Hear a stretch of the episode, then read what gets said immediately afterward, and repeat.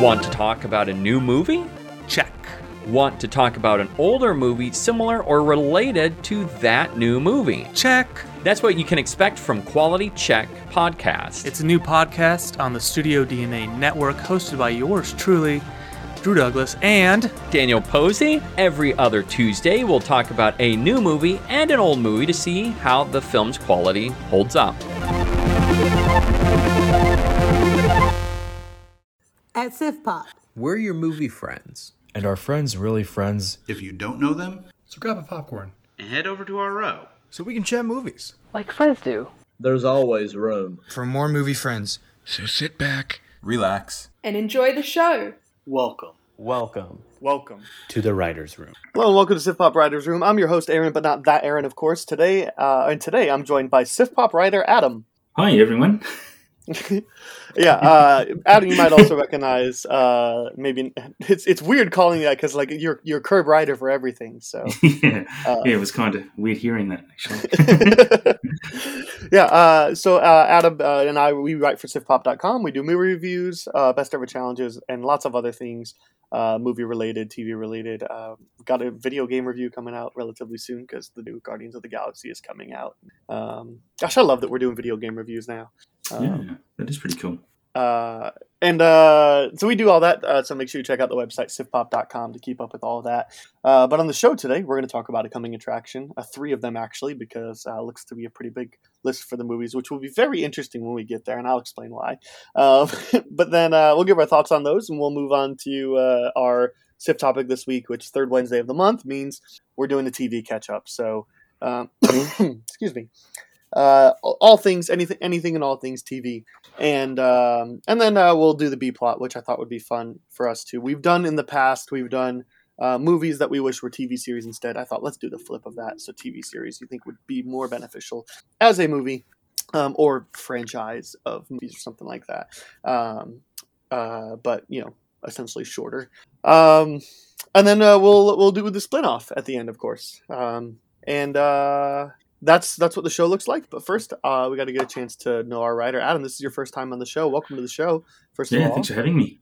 um, yeah, of course, absolutely. And uh, um, we got to ask you the questions to get to know you a little bit. So I got to know um, what is your favorite movie of all time, and specifically, like what makes that movie beyond excellent to you.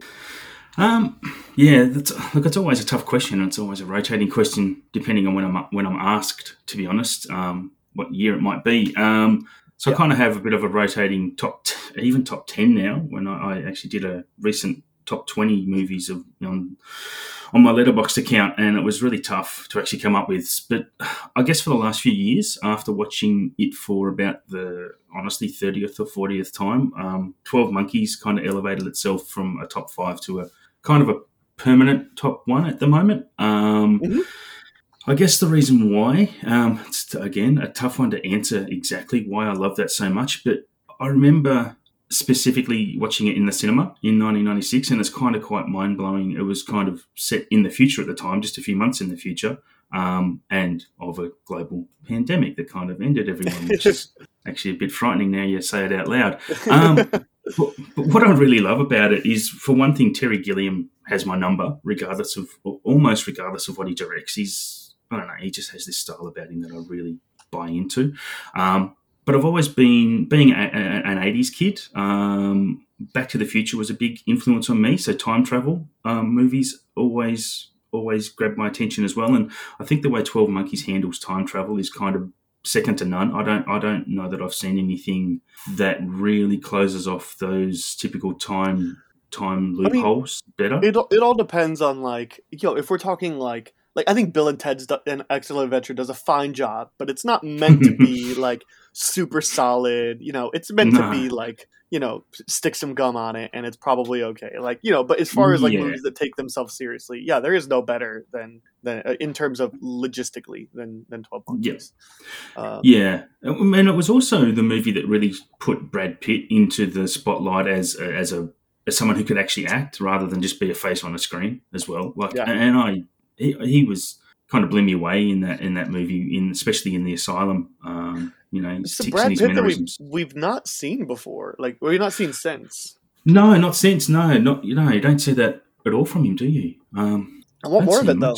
I love wacky zany Brad Pitt. A- absolutely, yeah, yeah, I, yeah. It's great, and it was also a time when Bruce Willis cared about what he was doing as well. You know, was, uh, I was really, I was waiting to see how you're going to finish that sentence because it was like, oh, it's Yeah. got to be some sort of like big dig on him. You know, ca- cared about what he was in, or or actually looked at scripts before showing up to set, or um, he's he's he's really quickly turned into Nicolas Cage, right? He's making six How- movies a month by the looks of it. Like it's how soon until we just start calling like Bruce Willis the new Nick Cage, like officially? Because like I, the, look, I, I the said it months problem is the problem is that like Bruce Willis still comes out with good movies every now and then, and Nicolas Cage when he had his run didn't.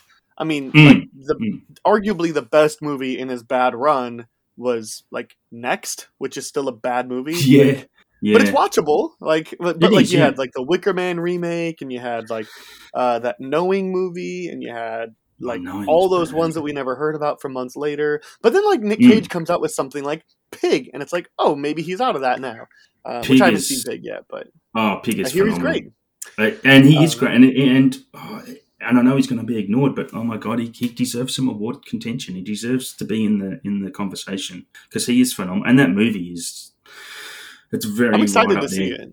Yeah, yeah, get to it as soon as you can because it's um it's it's really great. It's really great. Yeah, I'm just I'm just waiting for a sale to drop on Vudu for that one because Right. It's it's if you like John Wick and you like Chef, mix them together. it's, it's kind of it's um, a fascinating little take, yeah, and heartbreaking. So yeah. Anyway, that's my Yeah. That's a- review.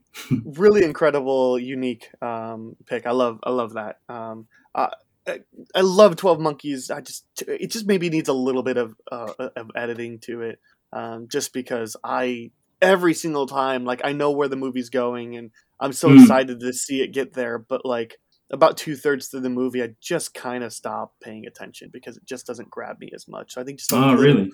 a little trimming in like that two thirds moment, which is just like I'm probably in the minority on that. Um, but like I, I I want to love it. I want to like be engaged. I just can never like act like I can never like watch it and put down my phone. Um, which is Oh, a pretty right, good okay, yeah, indicator. that's- yeah.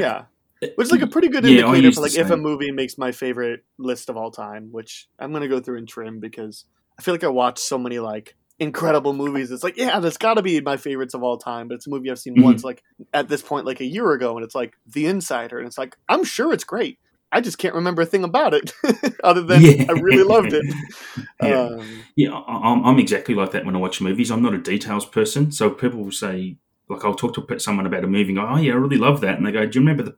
What about this part?" And I'm like, "I don't remember that at all. I just remember I I'm- loved it." I'm minorly a detail person, but it's like you know you're talking about a move, a three hour movie I saw once a year and a half ago. Like Yeah, I, I feel like I should be able to defend any of the movies on my top hundred and or top favorites of all time. So I feel like I need to do a little trimming, which I'm going to do. But um, and like man, I I love Ghostbusters, but every time I watch it, I love it a little bit less. So like I It's I just a watched Ghostbusters like a few weeks ago, and I'm, I can see why it's it's a bit of a cult. Obviously, it's a cult movie, but I don't know that it holds up. It's I don't know if it deserves the hype that it has. the the perfect audience is an eight year old. Yeah, yeah, eight to twelve. Yeah, although there's a bit of a Like yeah. I loved it when I was a kid, but like the more I grew up, like, Yeah. the joke, not all the jokes land.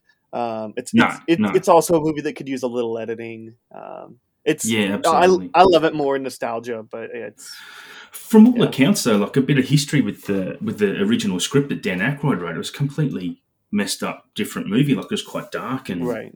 just not a no, it's just not a good first draft. Apparently, from what I've under from what I understand. Yeah, well, don't Mm. say that too loudly, otherwise we'll get released the Aykroyd cut trending on Twitter. oh God, no. Uh, But in anyway, that, I'm, um, I'm, I'm pretty pumped to see the um, the new one coming out. yeah, me too, um, me too. Yeah, Um, Afterlife. it doesn't mean I don't like the movie. It's just like it's just Yeah. not as as it's just probably shouldn't be in my favorites of all time, given my feelings on it. Uh, Yep. But we um, will also uh, one more question for you, and that's uh, you're among the new wave of hip hop writers. Um, although it Hmm. feels like you've been around for a while, because you were one of the people that was like always interacting with Twitter and all that. Uh, I'm just curious, like, uh, so you were part of that new wave we put out, uh, like, hey, we're looking for new writers. Um, I just, I just kind of wanted to know, like, what's your like history and like what kind of made you finally be like, all right, now's the time. I think I want to, I think I want to start writing for the site. Um, yeah, it's a really good question, and it kind of, I don't know, it's kind of not hard to answer. But back in the day, look, I've always, always loved movies, and I know I've always loved writing, and but I never had the two intermingle until about a decade ago. Our my uh, my workplace had a newsletter, and I was writing rev- monthly reviews for that newsletter, and they were just little short blurbs, kind of like a BEC challenge, effectively. But Mm-hmm. you know, I tried to, and I always loved writing two movies, and I moved interstate, moved to a new state, and never really did any writing, and then.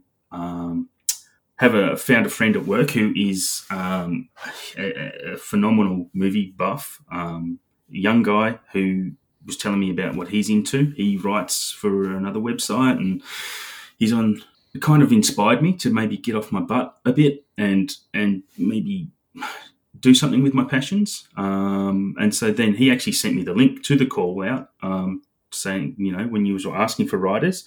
And um, so I thought, why not? Bugger it. And I just, uh, yeah, hit you guys up and said, oh, I'd be interested in writing. And that's kind of a short story long, really.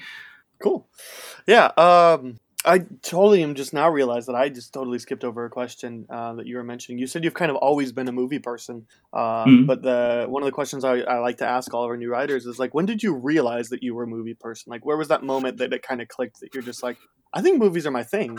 Like, I think that's Um, me. I think for me, um, I don't know that I realised I was a movie person until I was probably in my 30s, honestly. But I had Hmm. to sit and think back and analyse back to when I was a kid that one of the pressures I put on my parents that I always wanted was a VCR. Um, you know, I said I was an 80s kid. I'm a, having a birthday really soon and, and getting older. But um, yeah, I just really wanted a VCR. And I come home from school one day and they, there was a VCR sitting on top of the TV because TVs were big back then. And VCR Yeah. could sit on top of it.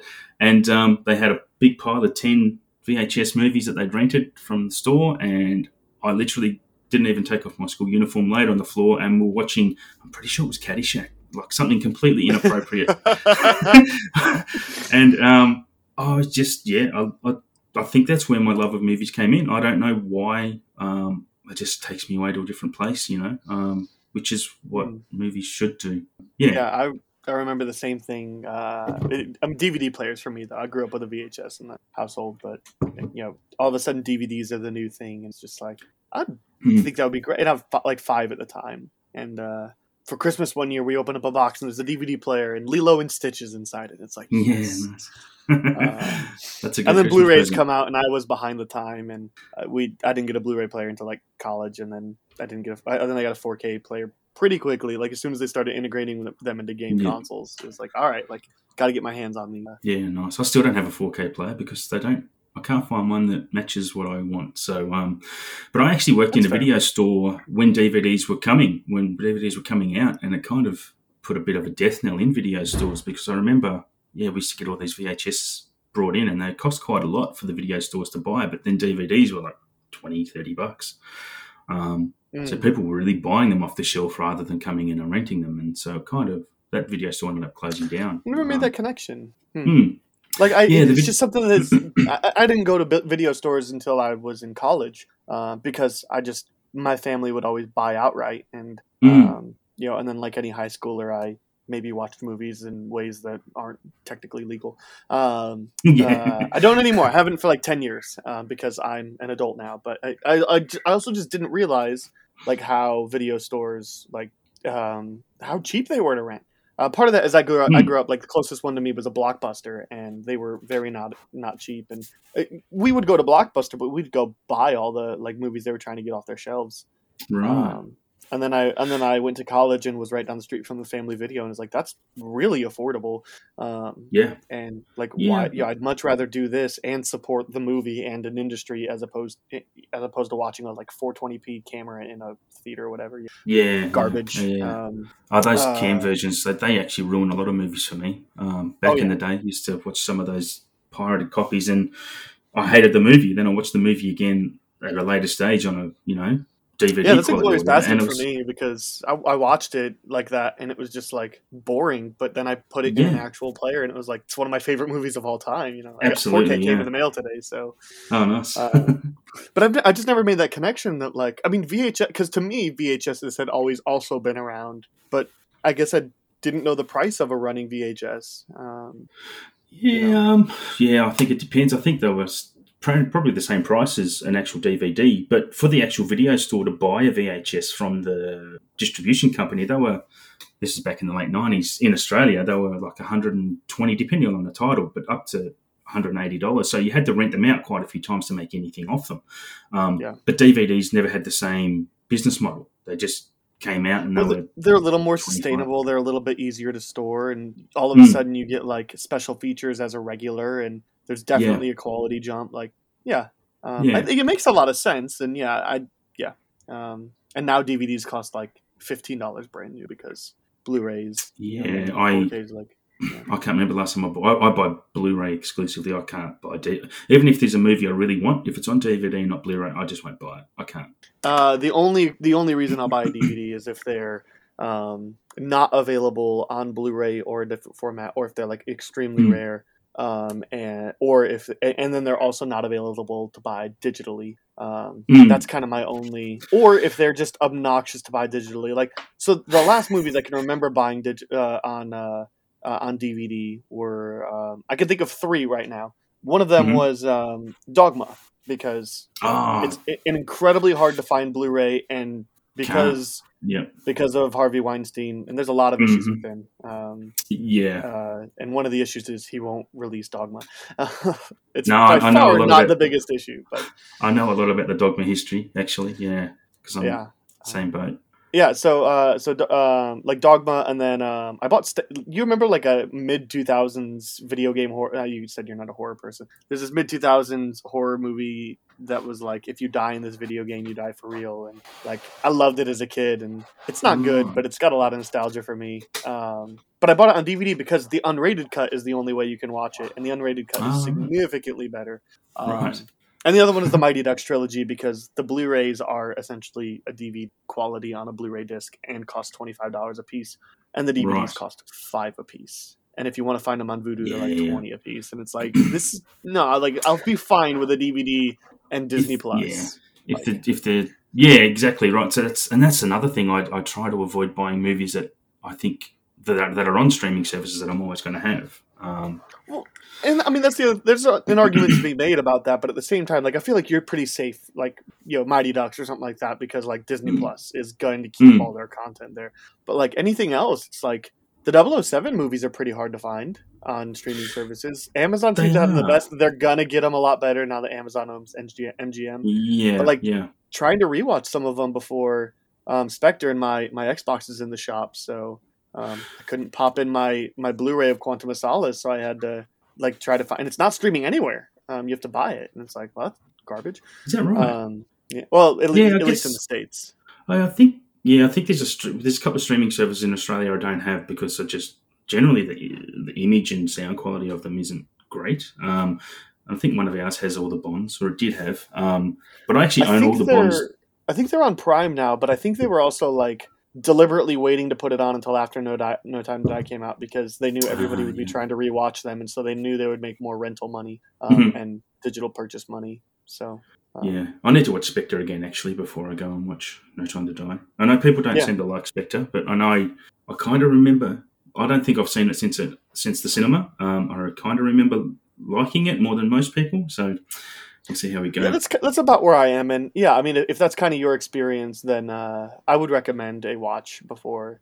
Uh, if you have the time, I'd recommend watching all the Craigs leading up into it. But um, if you I, don't have I've only watched them actually this year because I started showing to to my son, um, which because he's kind of you know he's he's uh, 14 now, so I'm trying to get him into some of those type of things that I loved as a kid, but Yeah. um, finding it hard sometimes. So yeah, showed him all the Craig Bonds pretty recently, except Spectre because Spectre's the only one I don't own at the moment, so um, Mm. Pick up on that. Yeah. because I'm yeah, for sure should uh, for, should give yourself a little bit of a refresh because this kind of feels directly on that. But anyway, um, Yep. one one more question for you uh, before we get into it. Um, I want to ask this question. I asked the same one to um, to Chris and Ian when I had them on. So uh, if you can't tell by now, um, Adam is not uh, American. Um, he is one of our international writers. Um, and uh, um, Aus- correct me if I'm wrong, but Australian, but far like a different coast from Melbourne, where Alice is, kind of closer to New Zealand. Uh, well, no, well, I'm on the east coast, so I'm, I'm in on the Gold Coast, which is just south of Brisbane in Queensland, and but we're in the same time zone as Melbourne. Um, Okay, yeah, I uh, thought well, Melbourne except- was West Coast. No, no, no. That's Perth is west coast. Melbourne is the um, bottom of the actual mainland of Australia. Um, and I actually come from.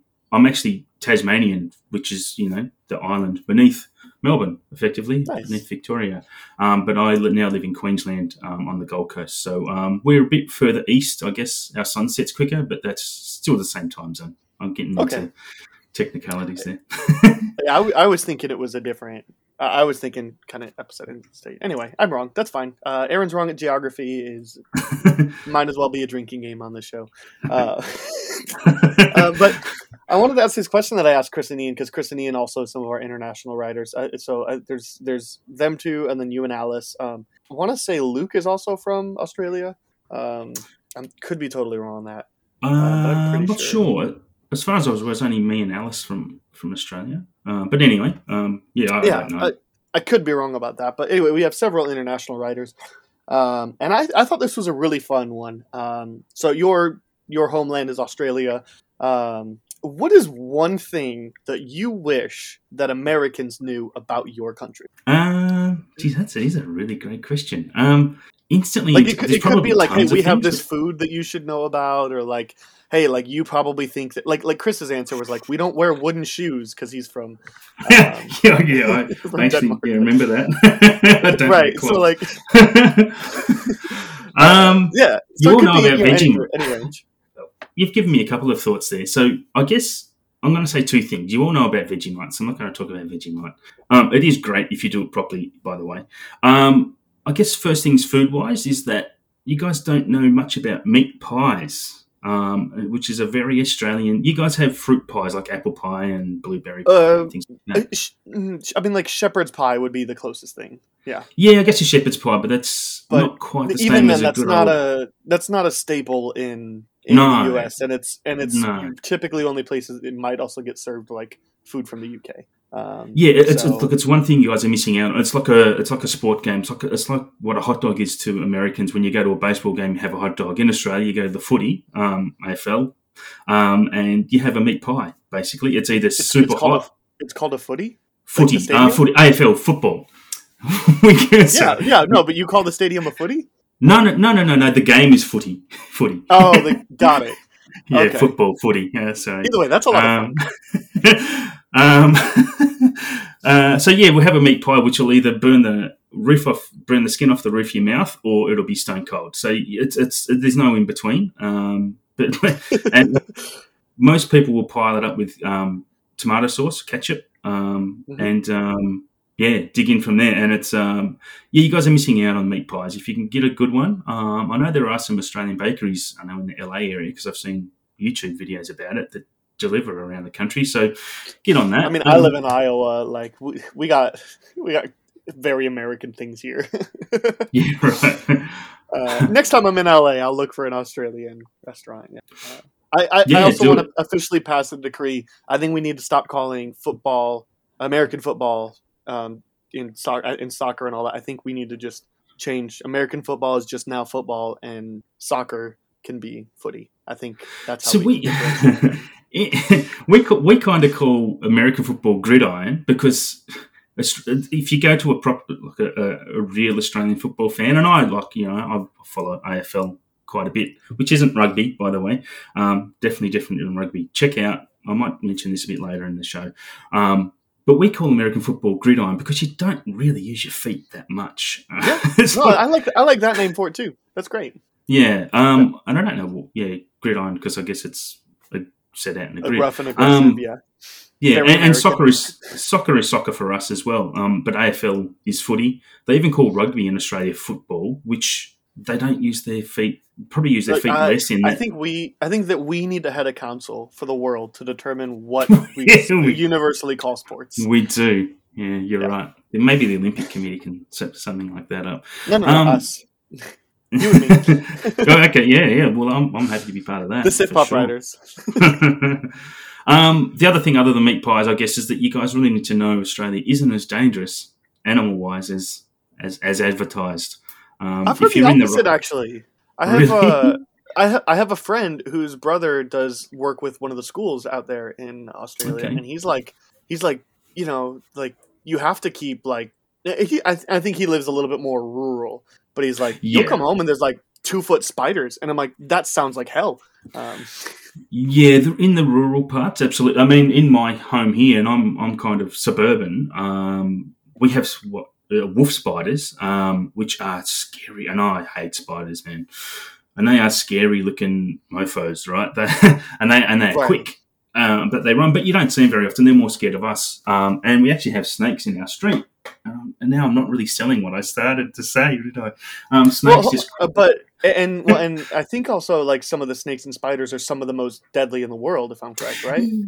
oh, absolutely, they are, they are. Um, but they're not Like it's it's not like there's just casual garden snakes that maybe will give you an irritating bite for a little bit, but you put some ointment on it. Like No, well, we have brown snakes that are kind of live in the suburbs because you know we keep expanding and building into their territory. So of course they're going to stay here and try and survive. But yeah, we do have brown snakes, which I think can kill you pretty quick, um, like within half an hour. But um, they're not. gosh, They I'm kinda I'm- stay I'm scared. I'm scared sitting in Iowa right now, man. I'm really, I'm really, I'm really not selling this very house. well. It's not all right. So Yeah. it's not as dangerous as you say it is. No, it's not. No, it's not all that. Uh, I think America Okay. even has more dangerous animals than Australia in reality. But you know, you, you guys are like us. You mainly live on the coast and in and in built up city areas. But Yeah. you're from, you maybe not you so much in Iowa. Um, yeah. Anyway, I didn't sell that very well. I'll, I'll try. I'll try. Well. I mean, the other thing I've heard too is that like uh, you know Australia is one of the countries that has very strict gun control, like no no guns Oh, in the yeah. country. yeah, Um, absolutely. But it, but I've I've also just heard all the horror stories, and they're like, yeah, they don't have guns, but they just stab each other all the time. Like, oh, like yeah, Yes. yeah. Yeah. or like they get or like creative, like old timey, you know, like a old timey weapons. It's just like, all right, like there's I could lot rather of, be shot um, than stabbed, but I don't really want to be either. Yeah, there is a lot of um, stabbings. You're, yeah, you're 100% right. Um, and there's some. Look, if people want to kill someone, they will, but have not having guns right. is. It's it's a sensational place to live. Not having guns, I I see this stuff from.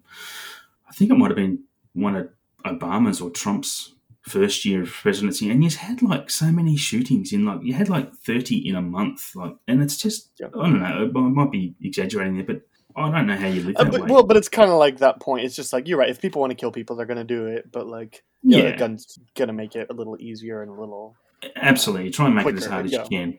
Mm. right. Exactly. Um. I didn't. Yeah, I mean, I didn't mean to like, you know, like to try to downplay your point of Australia is not as not as dangerous as people think it is. I was just, I was just Yeah, trying to explain. true. Like, I've heard the opposite. So, like, you know, if you if you if you convince me, maybe I'll maybe I'll have to fly out there sometime. for, for the majority of the population, um, yeah, we're all good. But those people who live, you know, if you're in the outback or in the bush, um, then yeah, it's a bit more. It's a bit more of a stretch, actually. Yeah. I mean, yeah, we do have dangerous animals, but they stay away from us, and we stay away from them. I think. There we go. I'm just gonna, if I ever make it over to Australia, I'm just gonna have you be like my personal bodyguard. Like we'll just hang out. Like, yo, no if, if we're gonna go to the movie theater, then you can uh, you, you can meet me at whatever hotel I'm staying at, and uh, you can just be like, yeah, that steak's fine. That steak's fine. Oh, we gotta run because there's that one, you know. Or like, yeah, that's a deal. No problem. nice. Uh, well, I think we've been uh, quite a long enough time without talking about movies. You ready to do it? yeah, absolutely. Let's let's get into it. Well, let's save the big one for last. Uh, let's talk about Dune last. Uh, Okay. So, do you want to start with Ron's Gone Wrong or The French Dispatch? Um, let's do Ron's Gone Wrong, if you like. All right. Sure, let's do that. Uh, this is a new animated film um, coming out, uh, apparently. Um, I think, if I'm correct, this is theaters only, uh, at least for the States. I always try to make that caveat because I don't, I know Hmm. that things are very different and lots of, and this is, again, the release schedule for the States. Um, the, but this is the story of Barney, an awkward middle schooler, and Ron, his new walking, talking, digitally connected device. Uh, Ron's malfunctions set against the backdrop of the social media age launch them into a journey to learn about true friendship. uh, um, wow, three directors on this. Um, Hmm. I don't really re- recognize any of them. Same with the writers. Um, uh, but the voice cast here is pretty impressive. Uh, and we'll we'll di- oh, we'll dig into that in just uh, just a little bit, which is why I thought it was worth putting on this list. I think you'd made a note that you'd like never heard of this, and um, No. I, I didn't really either, but I saw this list. I didn't even know it was animated until right now because. So here's the fun part about this. Normally, I try to watch these trailers before. I just didn't get around to it.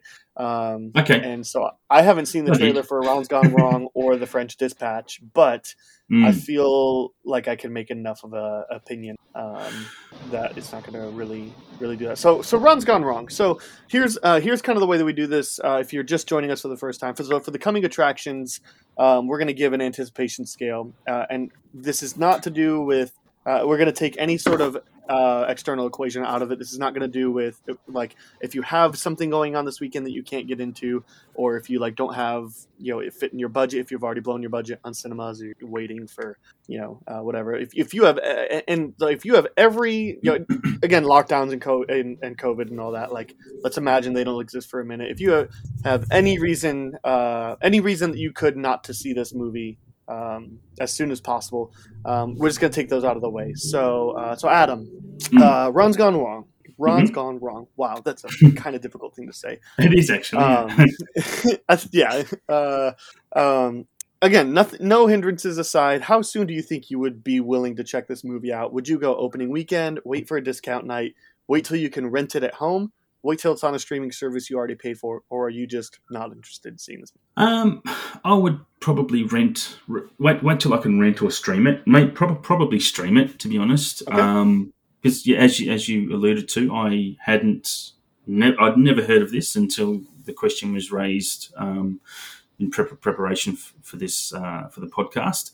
Um, but yeah, I checked it out, and yeah, again, as you mentioned, the cast looks pretty good, and, I, and I'm I'm easily brought easily brought by a by a good cast. But I did check out the trailer and was not a fan um, because yeah, as I said before, I'll, I'll check out a trailer of something that I'm not never heard of or completely unaware of. So um, doesn't look awesome to me. Um, but so yeah, despite the cast, um, yeah, I don't know what else I can add to that. To be honest.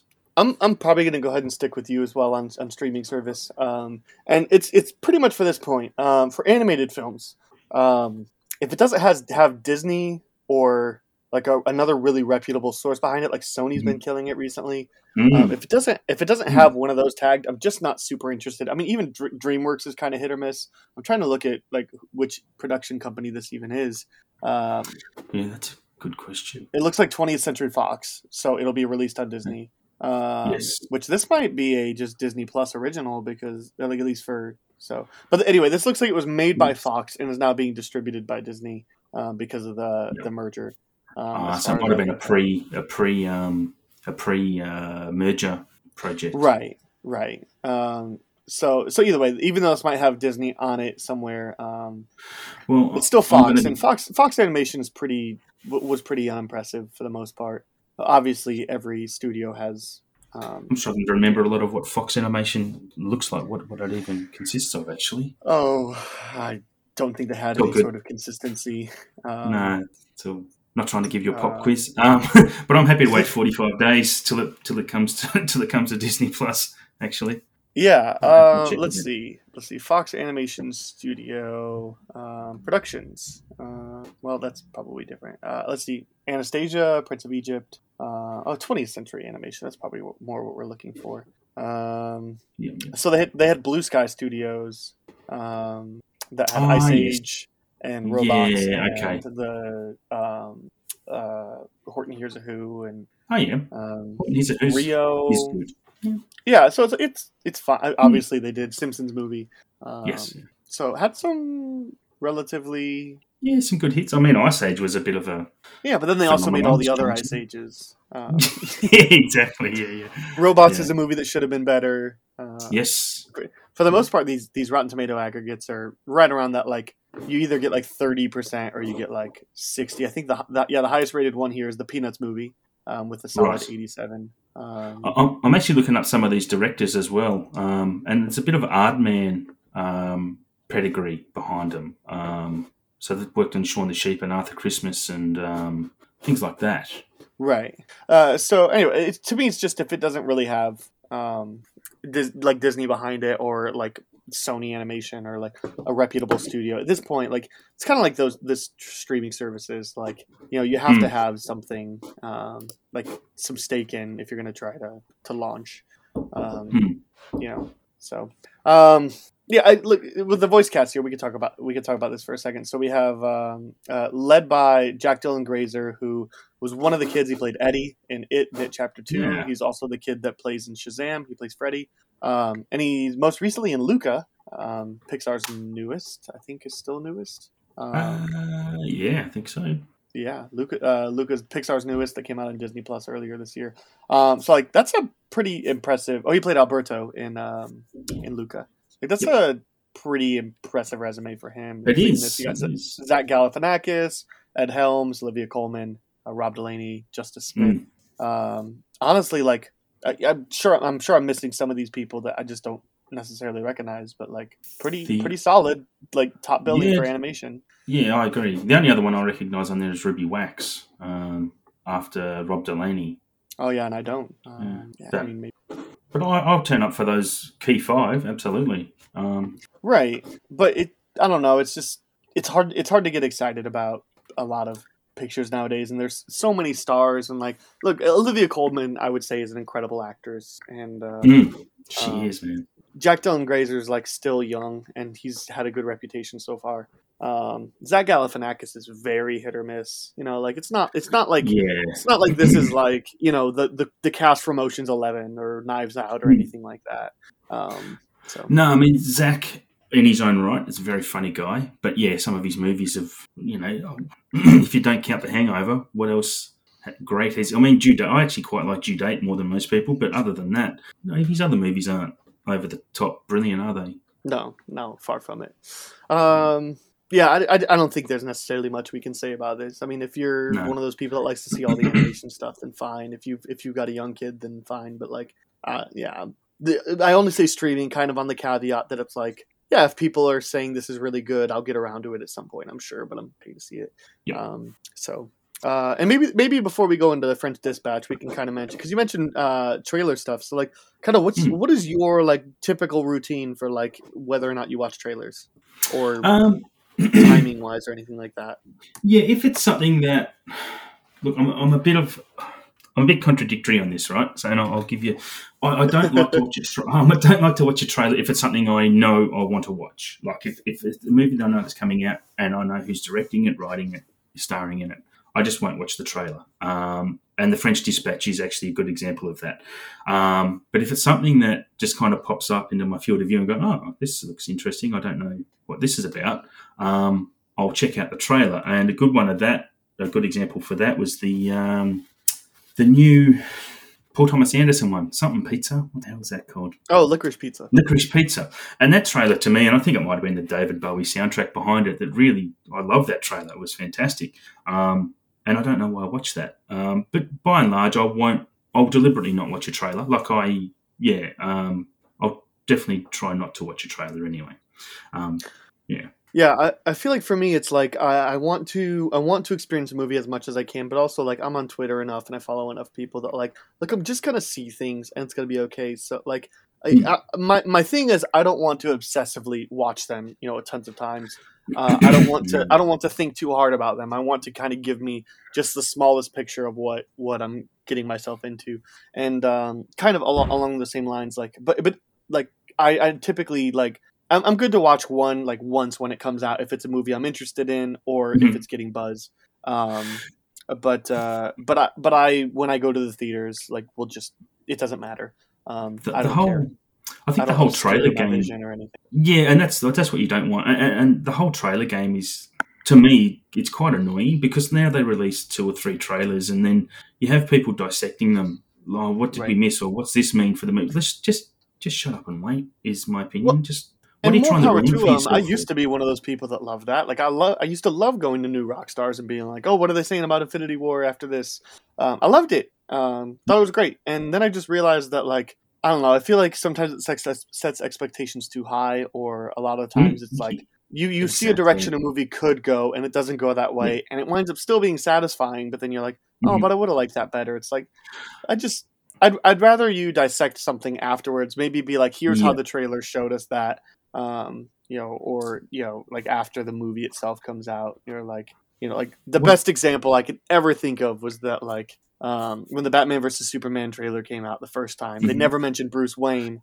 Like, they never called Ben Affleck Bruce Mm. Wayne. So like they were theorizing that what if he's Deathstroke, and then at the end of the Right. movie, like it's revealed that he's not Bruce Wayne, and Christian Bale comes back. It was like that would have been the coolest thing I've ever seen in a DC Universe movie. Um, and then it far from happened, and I was like, all right, this movie, uh, not not just for that reason alone, but that movie sucks. Um, so I've I yeah I have watched it once. I'm not into DC because they just don't make I, I- like I've never seen. I tried to watch the Justice League, the the new Zack Snyder one. I got half hour in and I just like no, can't do it. I just I just could not get past. It's just so much faff. I think Snyder. So I I know I'm, I'm I know I'm on a bit of an island in, amongst this group, um, but Snyder has his head so far up his own a hole that it just ah, he's so pretentious and, and it just bugs me. Like it, it bugs me to the point where it's unwatchable. I think where I turned it off was Amy Adams walking slow motion with a coffee. I'm just like, I can't do this. I don't have four hours to spare on this rubbish, so I just gave it up. I just yeah, I think it. I've I think I've gotten a couple of the writers to agree with me that essentially, uh, and I will die on this hill that Zack Snyder should have been a cinematographer, not a director. Um, yeah, Army of yeah. the Dead was Army of the Dead the recent no, Netflix directed one. that. Yeah, yeah, yeah, I know, but the cinematography is, and I know Yeah. he probably doesn't. He did, since he actually Well, did the even- cinematography for that, and it's stunning. And like the look at. reason 300 works is because it's visually incredible. Um, Mm, yeah, absolutely, and like the reason Watchmen Mm. works is because he was given a source material that people were like, if you mess this up, we will murder you, and like, um, Yeah. you Even know, like very passionate fan bases, right? Yeah, I mean Sucker Punch. Yeah, he's working on existing Mm. source material. You know that was. and People but it looks amazing. It- Yeah, exactly. So he, that's. I think I've gotten a couple people to kind of um, Mm. agree with me that I. His- he, he should have been a cinematographer. He is he's better Yeah. when he's given less He- to do. Yeah, yeah, I agree. He's got a great eye for art, but I don't know if he has Yeah. a great eye for story. Um, yeah, Yeah. um, yeah. But back to back to trailers. I just wanted to mention that um, I've had plenty of experience where I've watched a, a trailer that is a bad trailer, but the movie actually turns out to be great, and vice versa, where a great trailer and the movie is terrible. So that's kind of one thing that's turned me off watching them in, in recent years. It's just like I've kind of had some ruined experiences because of the purely because of the trailer. So uh, I try and avoid Cool. for that Well, let's uh, let's move on to the French Dispatch then. Uh, this is a new Wes Anderson movie. Um, let's see. The synopsis for this is a love letter to journalists set in the outposts of an Ameri- outpost of an American newspaper in a fictional 20th century French city that brings to life a collection of stories published in the French Dispatch magazine. Um, obviously directed by uh, Wes Anderson um, and screenplay by him, but it looks like Jason Swar- Schwartzman and Roman uh, Roman Coppola got some story credits. Uh, the cast, let's see. Uh, Léa Seydoux, uh, Timothée Chalamet, Christoph Waltz, Jeffrey Wright. Wow, a lot of 007 people in there. Uh, Owen Wilson, Saoirse Ronan, Elisabeth Moss, Adrien Brody, Tilda Swinton, Liev Schreiber, Edward Norton, Willem Dafoe, uh, Bill Murray, Benicio del Toro, Frances McDormand, Rupert Friend, and Anjelica Huston. And I am certain more. Oh, oh, the guy that plays Sam in uh, Ted Lasso. Damn, yeah, yeah. I just noticed that myself. What a cast, though, right? That is nuts.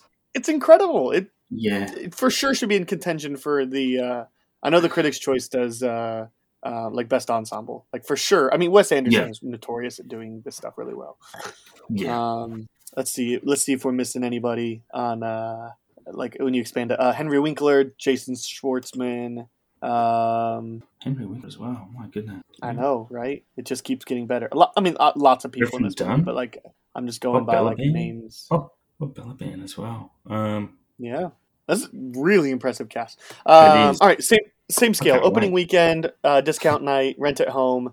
Uh, str- wait till it's on a streaming service you already already pay for, or not interested in this movie.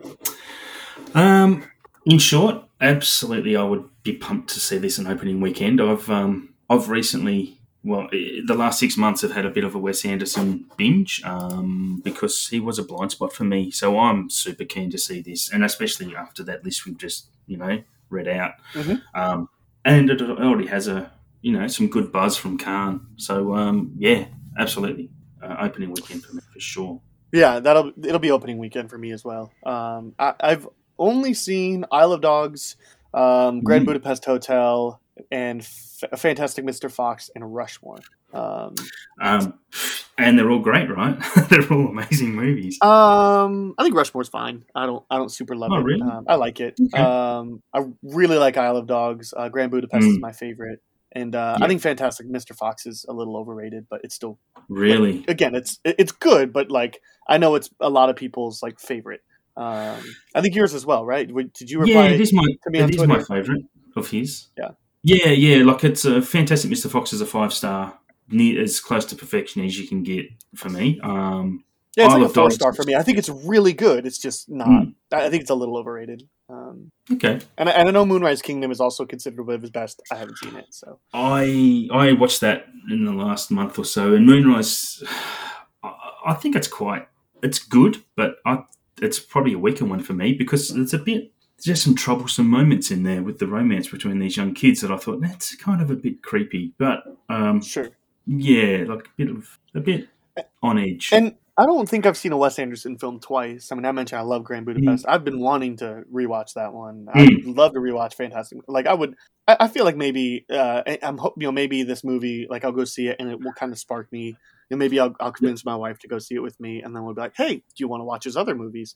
Because I can do for a rewatch of all of them. Like they're all the Yeah. same style and tone. Um, they are my guess- very yeah, I, I think Moonrise Kingdom is probably the biggest divergence from that, but I Yeah, don't you're have right. anything to base that off. Um, but like Grand No, but I think you're Budapest, right. Fantastic Mr. Fox, Rushmore, all those like feel the same. I love Dogs. Yeah, Uh, there's a very it does have a very set tone aesthetic amongst. I mean, there's a bit Kubrickian in that way. Like he's very everything is so symmetrical. Um, and if you watch a Kubrick movie, like f- i- i- any Kubrick movie, Shining, Full, Full Metal Jacket, everything is very perfectly framed. Um, Yeah. and symmetrical. There's not much. It's it's very um, picture frame, like painting type of type of shots all the time. Um, I, I, I, I know what I'm saying in my head. I know I'm just not putting it out properly. Um, it has a very distinct, it has a very distinct style, um, Wes, and, and which is good. But you know, you can overkill it sometimes. So it'd be good to see. Hopefully, French Dispatch is a little bit, um, a little bit of a new venture for him um, aesthetically. Yeah. Yeah. Um, yeah, it's, I love his tone too because it's very much like Taika Waititi meets Edgar Yeah. Wright meets. Paul Thomas Anderson, which is like a really interesting combination.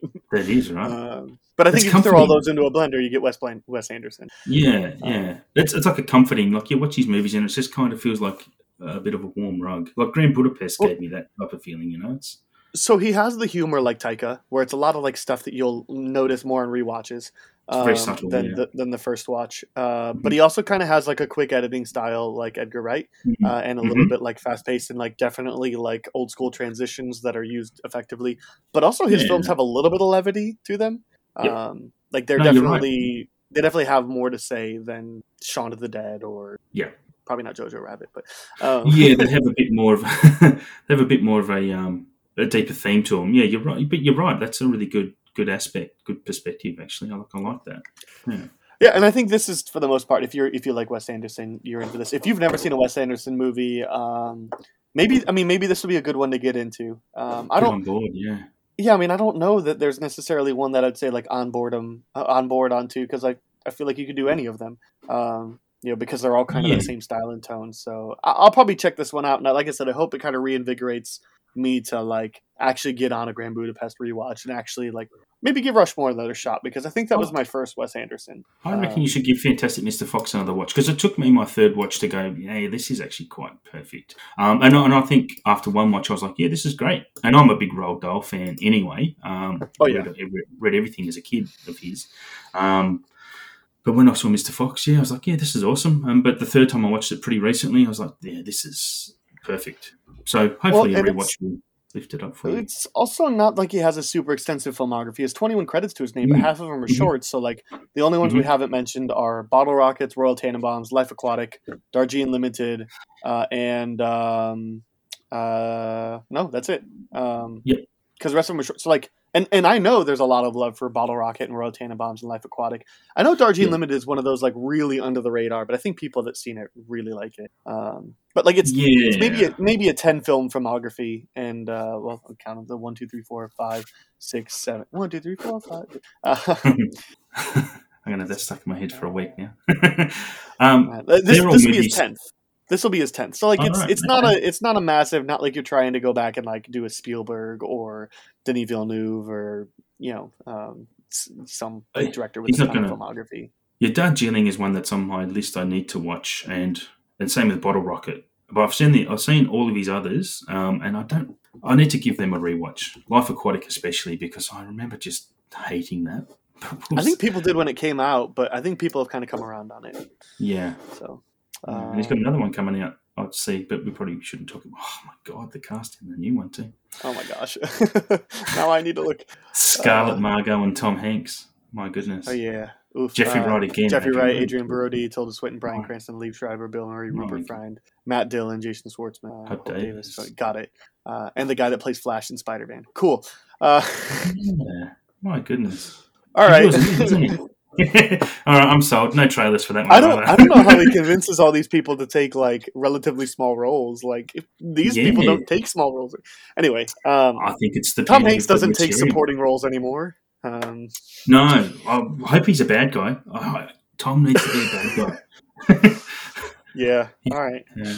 um yeah look it's it, again i don't know how much more there's to say you're either either on Mm. board or you're not um there's nothing necessarily looking groundbreaking here um um and then uh and then dune um and I don't, Mm. I don't know how much time I want to spend on this because I feel like Mm. the discourse that we've been talking about Dune for so very long, like I'm, Yeah. I'm, I'm, my anticipation level has consistently gone down for this movie, uh, and then up a little bit and then down I'm, I'm the Uh, reverse. Yeah.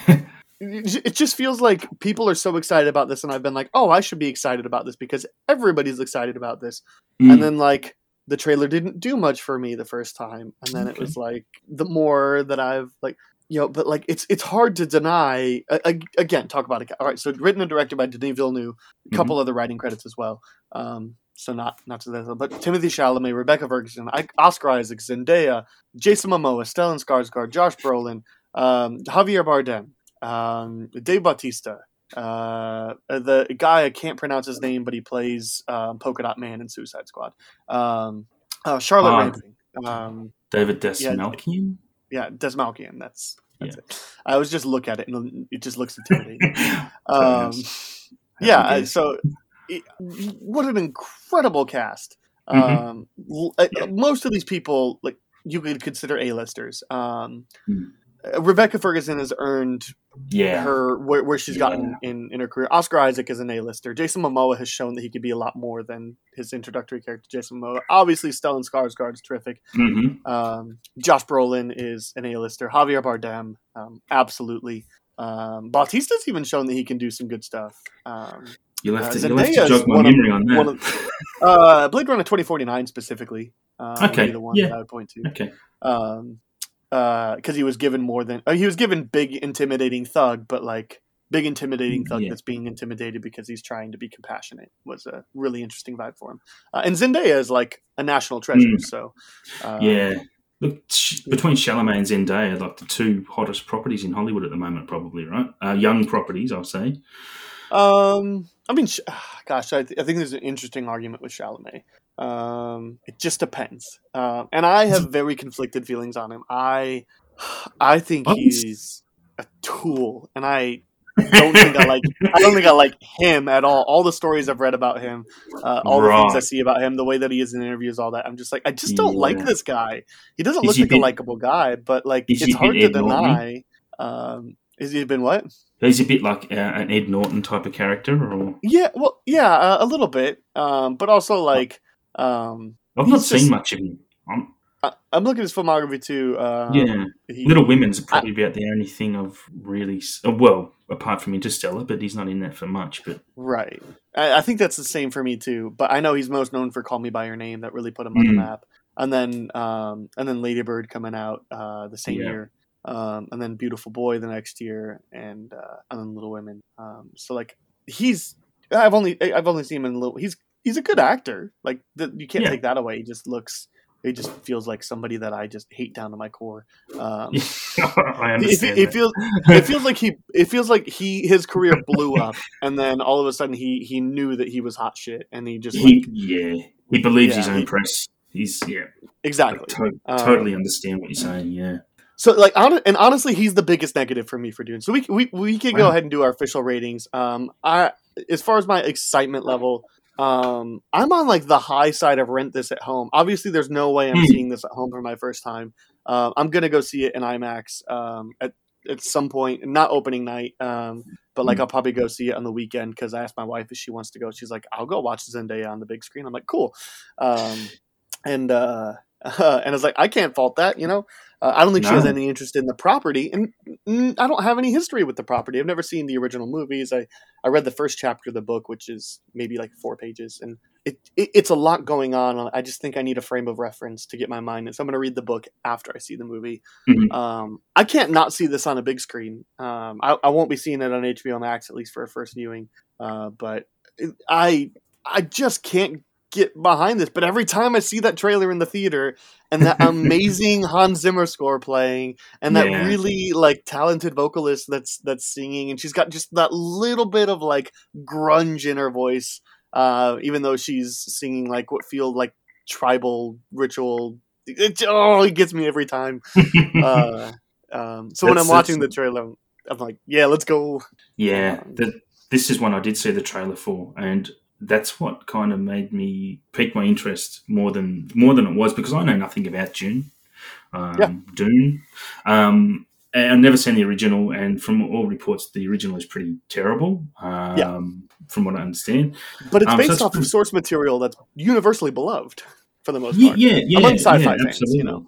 Yeah, absolutely. Um, yeah, no, I definitely understand that side of it. But I, uh, yeah, for me, I don't need to see this in a big screen. I, I have a decent enough setup at home to be able to um, wait until I can see it in, you know, HDR, Dolby Vision, and and so forth. So I'll, I'll wait till I can rent or stream it. Um, honestly, because my last cinema experience um, at my local cinema was Shang Chi, and I felt like I was kind of watching an upscale Blu-ray. Um, Mm. the sound was great, but at home, my picture is much better on my TV at home than it, than it was at the cinema. So I'm happy to wait for this one. Um, as excited as I am to see it because Denis Villeneuve kind of has my number a bit, to be honest, with the Yeah, what me he too. does.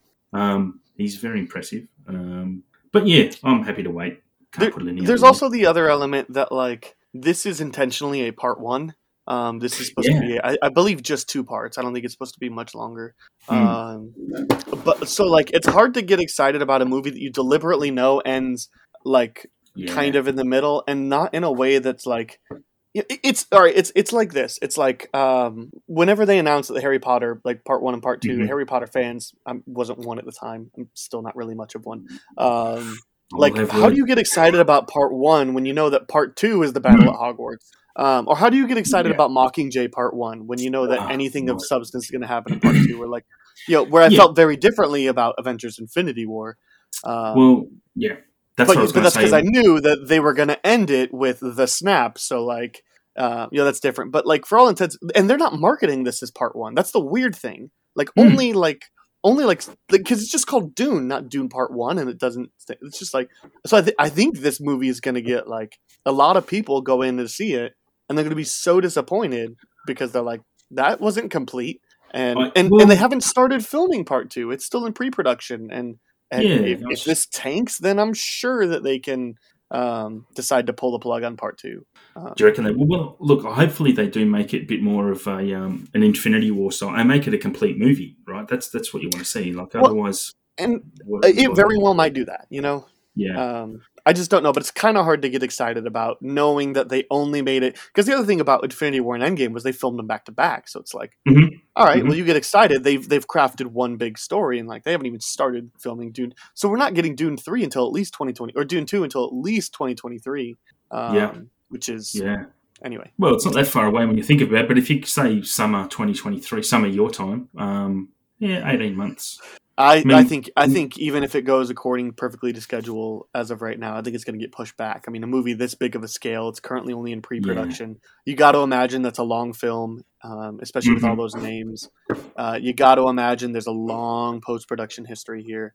Um, I I, Yeah, I yeah. see I see delays in the future, um, Uh, even yeah. even even without another pandemic. You know, You might well be very right, to be honest. He's well looking at Villeneuve. He's actually got a. He's actually doing a TV miniseries in pre-production before Dune too. So right? and and a Dune TV series, The Sisterhood. Okay. Oh, that's the one I saw. Was is just doing the sisterhood. Is the sun Right. the other one? Uh yeah, got Dune the Sun, Dune two, The Sister, and then Okay. he's doing doing a Cleopatra remake, which Uh, would be fascinating. No, the the Sun is not a Dune thing. It's just a miniseries. Got it. But Right. but Dune: The Sisterhood is a TV series. Um, Uh-huh. Well, and you mentioned Villeneuve. You're right. He he absolutely. You stick his name on anything, and I'm going to get excited about it. Yeah. Uh, Blade. Blade Runner 2049 and Arrival are both in my top 20 movies of all time. Arrival's like six, Yep. and Blade Runner 2049 is like 19. Uh, Sicario is incredible. Um, Yes. I really like Enemy, um, but it's one of those movies that you have to think about. Watch watch a video explaining it for as long as the movie is. uh, and Prisoners is incredible as well. I love him.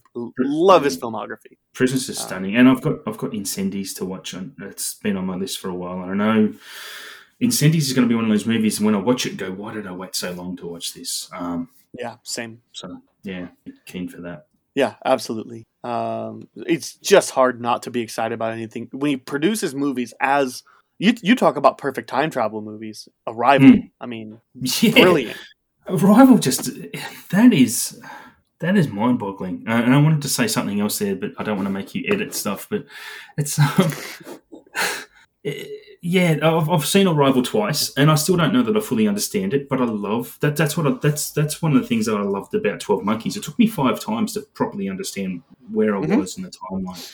And Arrival is going to take me something similar, I think. And and I love that about movies that you know, people go, look, I've had people say to me, why do you watch a movie twice? Why, why would you watch a movie twice? It's like, well, why would you listen to a song twice?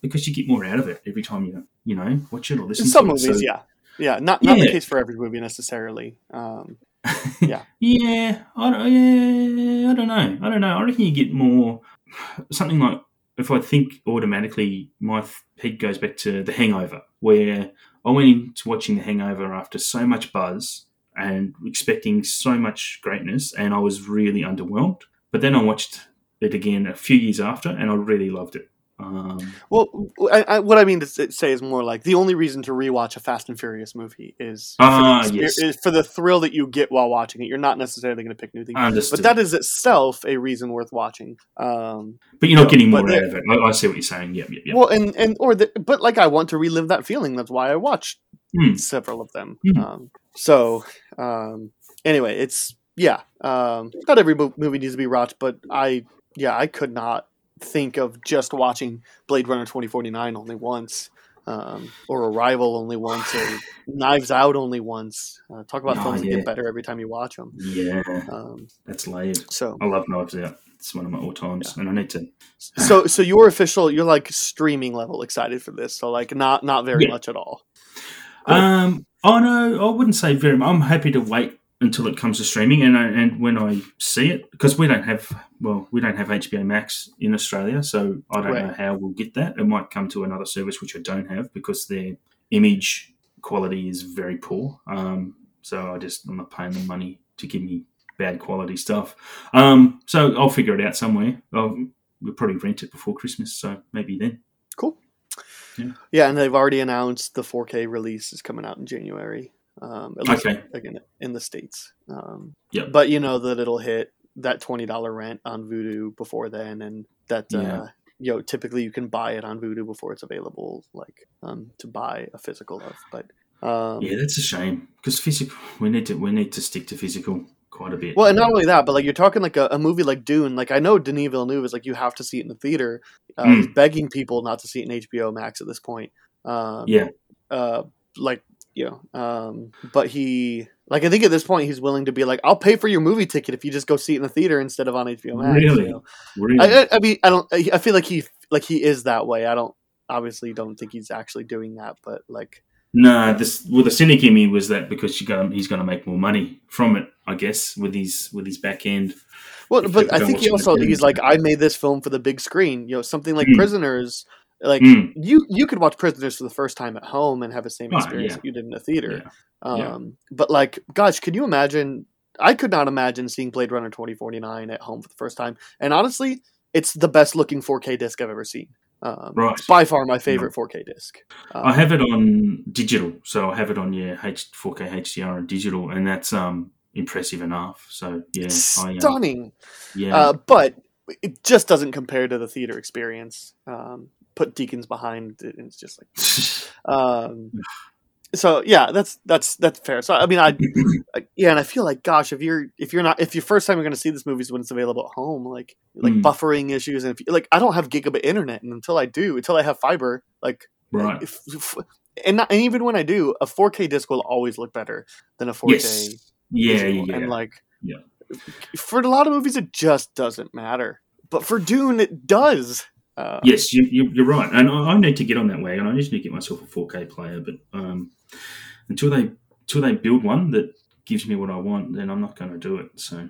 Um, Yeah. But yeah, you're right. The 4K discs definitely look better than 4K streaming. So uh, yeah, well uh wow we've spent quite a lot of time talking about these uh and, Mhm. and, and all the intro stuff that's fine. Uh which is which is kind of okay because uh look i i haven't seen a lot of tv we'll we'll, we'll transition to the SIF topic. I really haven't seen a lot of tv this month.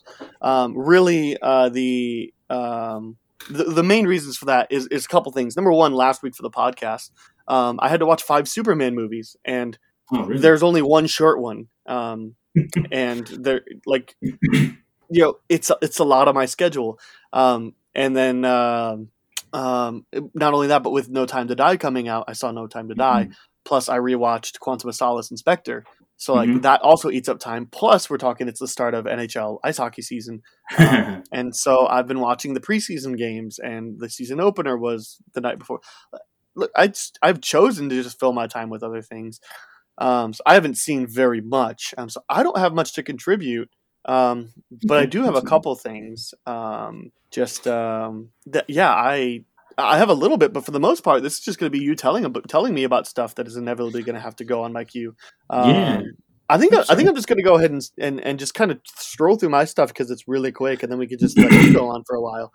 Uh, Okay. But first, uh, but first, we got to talk about subscriptions for a little bit. I think it's important to know um, kind of what you have access to, uh, just so like I, I I think it's perfect just to like say like um, you know like I don't I don't pay for Showtime. I probably never will, so I you'll never hear Hmm. me talk about something like Ray Donovan um, Okay. until I inevitably buy the Blu-rays at some point.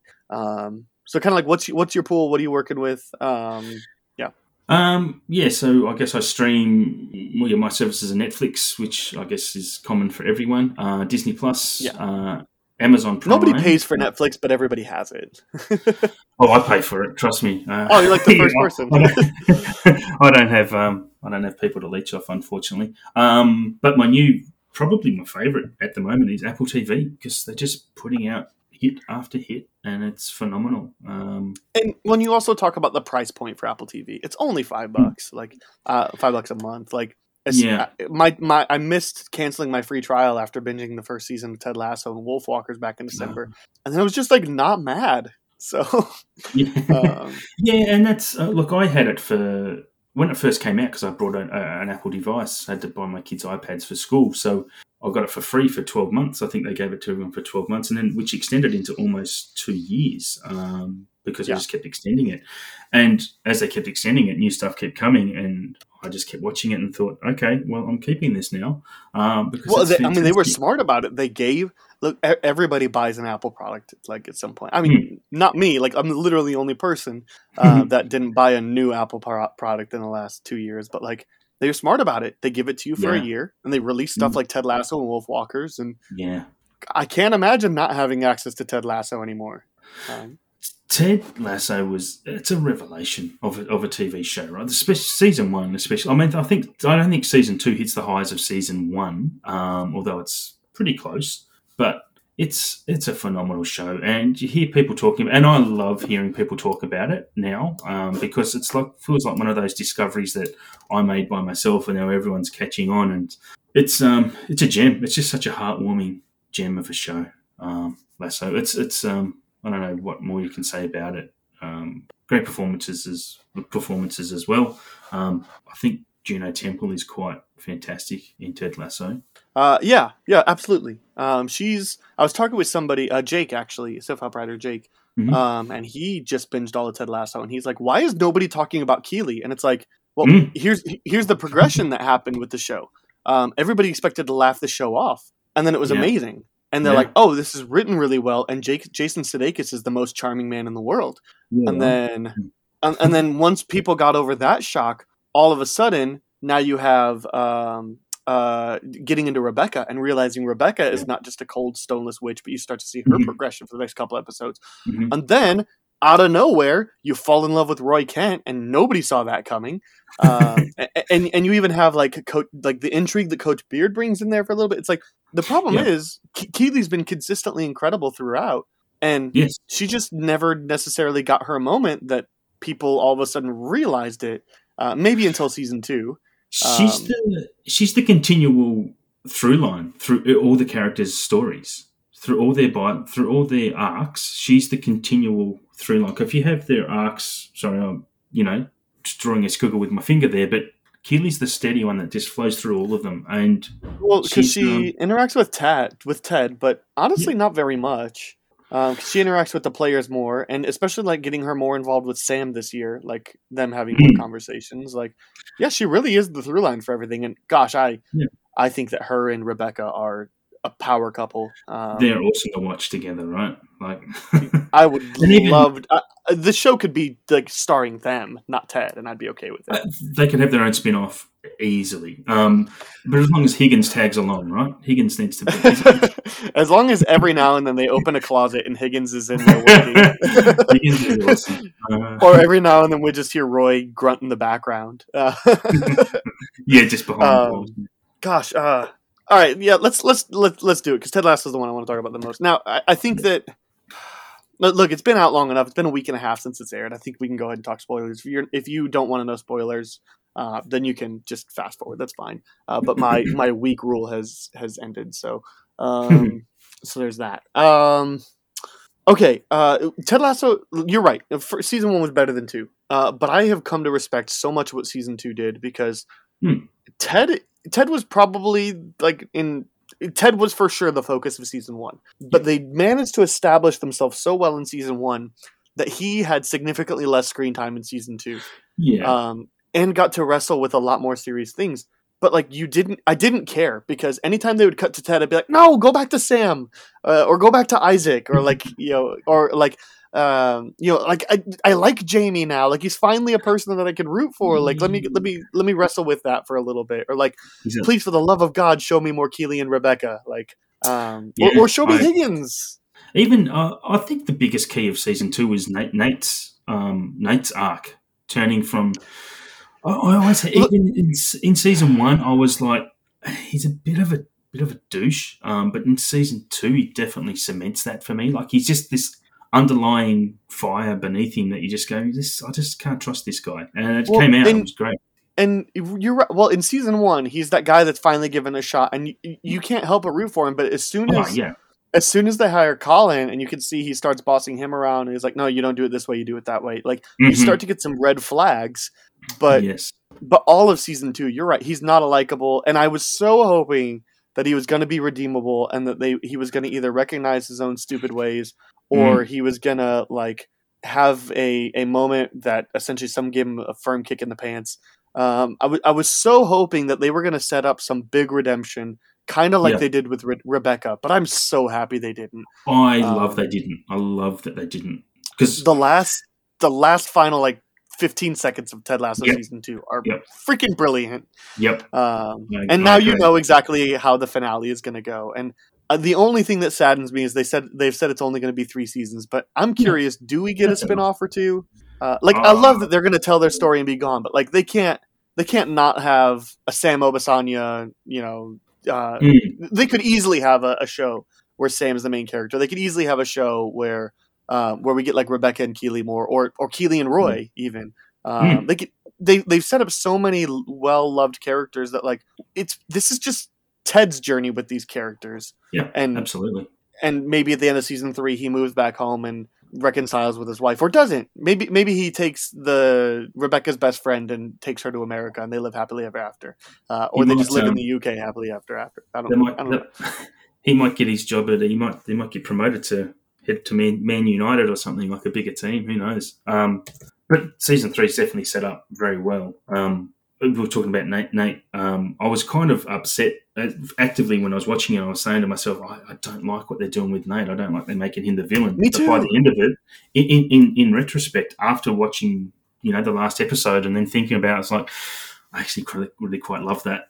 I, I love that a lot. Now I think I think his reasoning is a little bit off. Um, like I, I can't quite buy into that, but that's also the point. We are not supposed to understand Nate. We're not supposed to. Um, we're not supposed to sympathize with him at the end. I, I don't think. Um, in that in that moment where he explains to Ted what's going on because he explains he's like you um he explains to him he's like when I came, when you showed up you were the first person that ever gave me attention and you listened to me and it was great and then you just kind of stopped and it's like you big baby like uh no, I get it I get it don't we all want that especially from somebody like Ted Lasso like I understand that but at the same time like He's he- talking he about his father there, though. Really, he's really talking to his dad. yes yes He's- he's- absolutely he's- yeah, he's trying. He's doing everything to, to impress his dad because his dad's not impressed by any. Even getting that that table in the restaurant at, at by the window, you know, that, that Well, type of thing. and Just- so that's so that's the thing like i understand where he's coming from um i really do and i really like i think the show is set up like it's believable that nate would feel that way but Yeah. as a viewer is what i'm trying to as a viewer um you don't you don't under I, I don't particularly understand nate's feelings now you're right he's talking about his dad and all that but like that makes sense for the character in the show but as somebody who's kind of removed you're like i, I i'm not quite sure they completely sold it for me um Yeah. but but I think that's probably the point because there's no way they end the show without Ted and Nate reconciling. Um, there's there's no way. yeah, you probably. And do you know what? They're going to have a face off in a fi- in a final game of the year where one yeah, of the that's teams it. That's gonna be that's gonna be the last relegated and- episode of season three. Yeah, yeah, Yeah. It's it's probably gonna be Ted's team relegating Nate's team. Is probably what's gonna happen. yeah, yeah. Maybe, maybe. It's a, look, and that's the thing. Even when you think about the players on the team, the way they develop their character, um, it's just it's just so well done. There's, I mean, there's a lot of people to, to take into consideration when you're writing a show like that, and but the way they handle it is so. It's just I don't I don't know if I've ever seen anything like it before. Just just the writing quality and, and the way everything is so well thought out. Um, it's yeah, it's it's beautiful to see. It really is. I was thinking about this today actually. Um, I think Ted Lasso is officially my second favorite comedy of all time, like comedy TV show. yeah, wow. I can, I can understand that. Well, and uh, we'll have to see how season three ends. You know, it's always a caveat for Mm. running shows, but like it used to be for me, Scrubs number one, Parks and Rec number two, and um, um, I would put um, like How I Met Your Mother and Brooklyn Nine Nine kind of in those like four, five, four or five spots. Um, I think there's certainly arguments to be made for um, like I, I think the league is a top ten show for me. Uh, like certainly some really good arguments, but like and look, part of this, like I've mentioned this before, I knew I loved Ted Lasso. The sec, I knew it was so good the second that I that it says created by, and it's by Bill Lawrence, which is creator of Scrubs, which is still my favorite comedy of all Mm. time. And and you realize because Bill is interested in stories and characters, but he also has a really interesting sense of humor that just gets me. Yeah. Um, now, I, but then I was thinking like Parks and Rec, like had it had a really high spot and it ran on that for a couple seasons and ended really high. But it took them a while to get there, and you know, even Yeah. you could say the same thing like Brooklyn Nine Nine, like like is ha- definitely has some low points. Um, you know, but I, I'm willing to say Ted Lasso is my second favorite TV comedy of all time. Okay, that's um that's a big call, uh, especially with It what is. you've mentioned. But you, you, you'd have to sell me more on Parks and Rec, to be honest. Um, I, I don't mind Parks and Rec, but for me, it's a very it's subpar to The Office by quite a margin because it's almost the same show, but The Office does it much better for me. Um, it's it's all about the characters. I don't like any of the characters in The Office. I don't want to root for any of them. Um, wow, even Jim and Pam. No, no, no. Because if you take if you take the like fun, lovable, you know, quirkiness of Jim and how he's the most sane in that office, he's still a manipulative sociopath. Um, I don't. I don't really want him to succeed. He's, he's a he's a bad wrong. husband. Uh, he's a bad husband. He's a bad coworker. Um, he, he's but but he's also like a normal person in an Hmm. office full of n- a normal people? people. You know. yeah. Um, so it's a, you're. I, I think the comedy works much better in Parks and Rec as well. Um, and Yeah, it's something I need to give a rewatch to for sure. I mean, I saw it once, but I, I remember it taking me until at least halfway through season three to to get it. Um, to yeah, get exactly. the- I mean, you, that's in on the everybody's experience. Once you Yeah. introduce Adam Lowe and Rob Scott, and you kick out Mhm. Mark Brendanawicz, everybody everybody's happy. yeah, Um, so, but you're right. It's Yeah. precisely because the first season and a half, two seasons are, you know, it, to me, to me, it just the highs were so, th- three through seven were incredible. Um, Yeah. Very, very few episodes that were misses. Um, I'll have to do that again. I'll have Yeah. to add it back to the back to my list. Let's make a um, couple of Ted Lasso converse, uh, like predictions for season three. Uh, do you think that Oh. Roy and Keeley end up together or break up? Oh man, that's so interesting with her. Yeah, sending sending him away on that trip. I, I think they break up. I I I oh, be, be the bit of the pessimist in me, but I kind of hope they break up in a way. I mean, okay, I'll go back. They've I hinted, think they they've hinted at it several times. I think they will one hundred percent break up, but they might get back together. You know, it'll be that Okay. rom com rom com get back together by the second Okay. last episode or something. They probably, I, I would hope to see, and I don't want to see this Hollywood cliche stuff. That's what makes me love stuff when it's not this cliche. So I don't want to see them get back to together and happily happily married and get married, you know, happily ever after get married type of thing. I don't want to see that. I maybe want to see them break up and that be the end of it, honestly. Um, and, and they then they go off and live their lives. She becomes successful in her own company that she's building, and blah de blah. Um, good question though, but that's what I'd like to see. Okay. Um, I, I don't know that I want necessarily a super cheesy one, but I feel like the only thing missing out of Roy and Keeley, at least like from their perspective, is uh, is some sort of commitment. Um, because they seem to be really happy when they're with each other, and they seem to talk fondly about each other. But Mhm. you know, when uh, um, as soon as Roy's like, "I'm going to go away for six weeks. Are you going to come with me?" She's like, "I can't." He's like, "Are we Mm. breaking up?" Like, Mm, mm. if you if you have a, if you have a commitment, they're they're they're solid. Um, and I, and I feel like they're both really supportive of each other. Like where where that article comes out and and there's no pictures of Roy in it, and he just supports her, and he kind of goes to the Diamond Dogs later. He's like, oh, like that like that really kind of bothered me, but she just looks so good. Like Yeah. Roy understands. He's a caring individual. He he really cares for Keeley. I I wonder if if the if the if the pilot of or if the first episode of season three is not Roy and Ted that spend a little time and they return and Roy proposes. Um, okay. I wonder now. I just because he proposes doesn't mean Keeley says yes. Um, Yeah, for, for me, they're certainly go- they're certainly going to have rough patches, but I, I think the one thing they're missing is commitment. and They've been pretty obvious about that.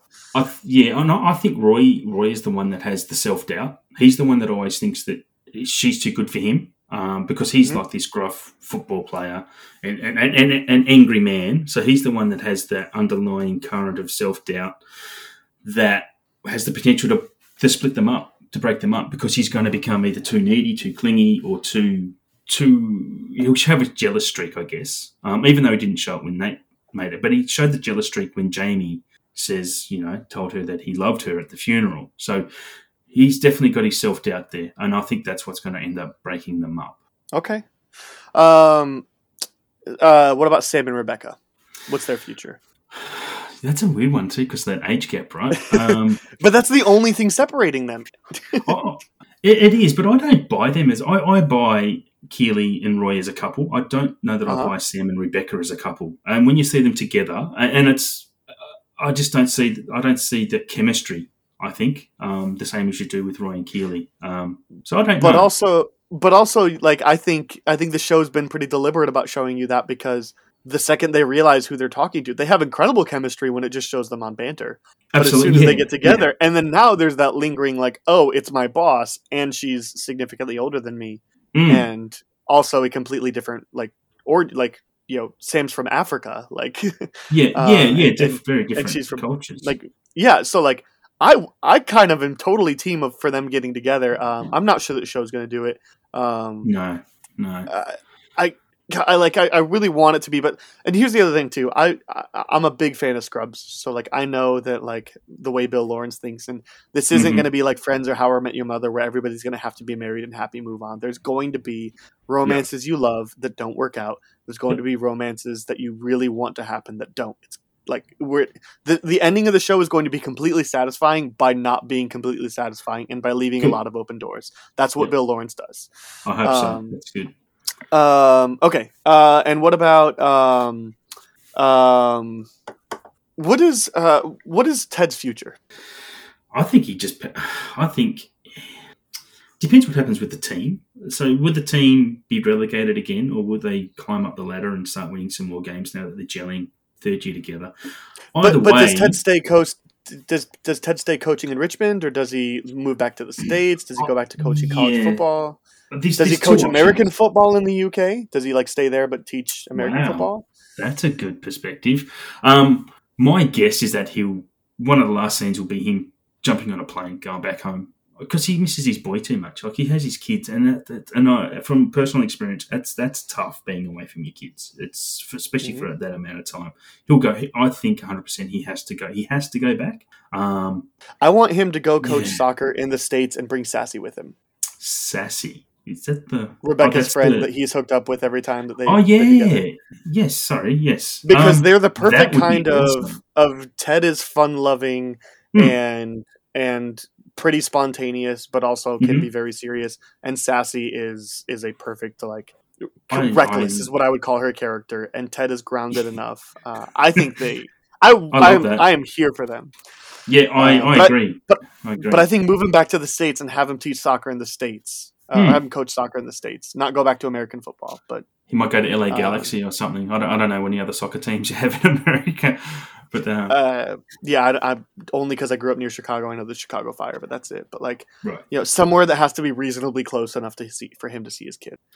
Um, yeah, yeah, I like that. I hope that. I think that's a really good prediction, and I think and I hope that actually plays out. Hope Bill Lawrence. and then and then do, if if he leaves, do they do they announce who's taking over? Like, does Coach Beard stay with Jane and Beard takes over? nah, I Uh, does Beard go with them? Does does Roy stay and become head coach? Do they bring back Nate? And That's Nate it. become I was, I was about to say, Like- do they bring back Nate? No, I, do I they Roy. do they have it be Roy and Nate, or does maybe does Higgins? Well, no, Higgins. They have not showed him to be like very knowledgeable of the sport. No, no, Um, he's Or Um, or maybe reckon do we have another like injury or something? You know, does you know does Isaac get injured? And um, we don't really have an old guy on the team anymore. Um, you know, Yeah, it's um. But look, there's a lot of potential. I guess is the is the is the moral of that story. There's there's lots that can happen. Um, I reckon Roy will stay on to coach the team though, because that's where he, you know, that's kind of his baby. That's his home. Yeah. Um, Ted will go. Roy will stay. I think I don't know what I don't know what's. I think Beard's going to stay.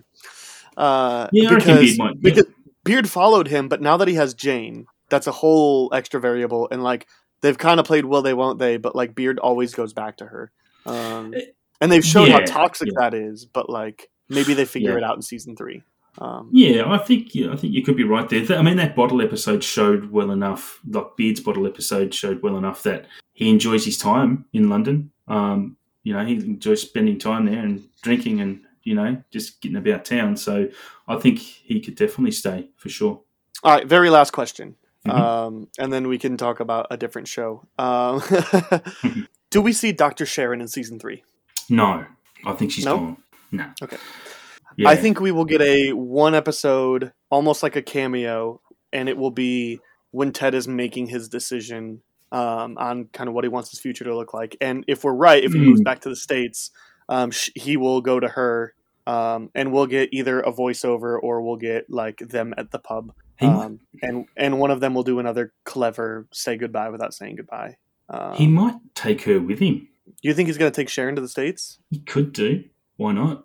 I mean, what what is she? What's she doing in England? She's not. She has, has no other attachments there, no ties. So No, uh, no. I mean, but like family, obviously, all that. Um, I, I mean, it definitely wouldn't be as a romantic gesture. no, no, no, no, no. It'd be purely purely work related because she sees the Right. value in what she did. I, I, I eventually came to like her addition to this to season Yes, two. Like, me too. I wasn't a I wasn't a fan initially, but No, but but especially that episode where we see her get hit by the bike and we see like a bunch Mm. of open bottles of wine around and we like kind of realize like I it's it's hard it's hard for me to believe that they would set all that up and not give us a little bit extra resolution for that character. But again, talking about Bill Lawrence running the show, a Mm. guy who would love to do something like that and then you get to kind of fill in your stories cuz like my my favorite thing about Scrubs is that our main character JD plays this will they won't there with with um, Elliot Mm. for this whole show, and they just start to date again in the last season, and it kind of ends with how he m- imagines his future to go. Like he sees a like a projector showing him how he believes his life wants like how he wants his life to go but we're also meant to like this is a fantasy this is a Yeah.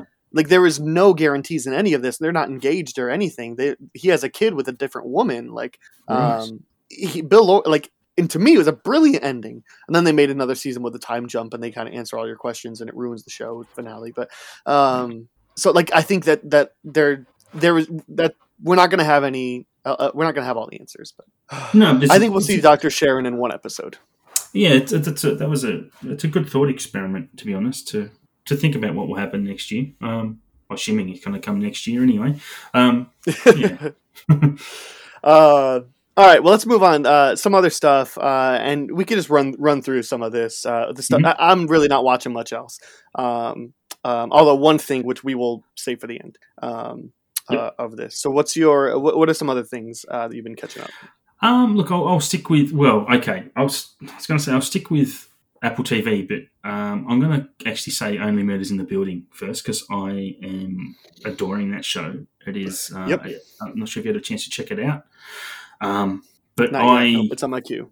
yeah, definitely pump it up the queue as, as quick as you can, I reckon, because it's just, I don't know, there's so much great greatness about it. Um, for one thing, I, I've never been a fan of Martin Short. I always thought he was overrated, and I always think he was a bit of a try-hard comedian.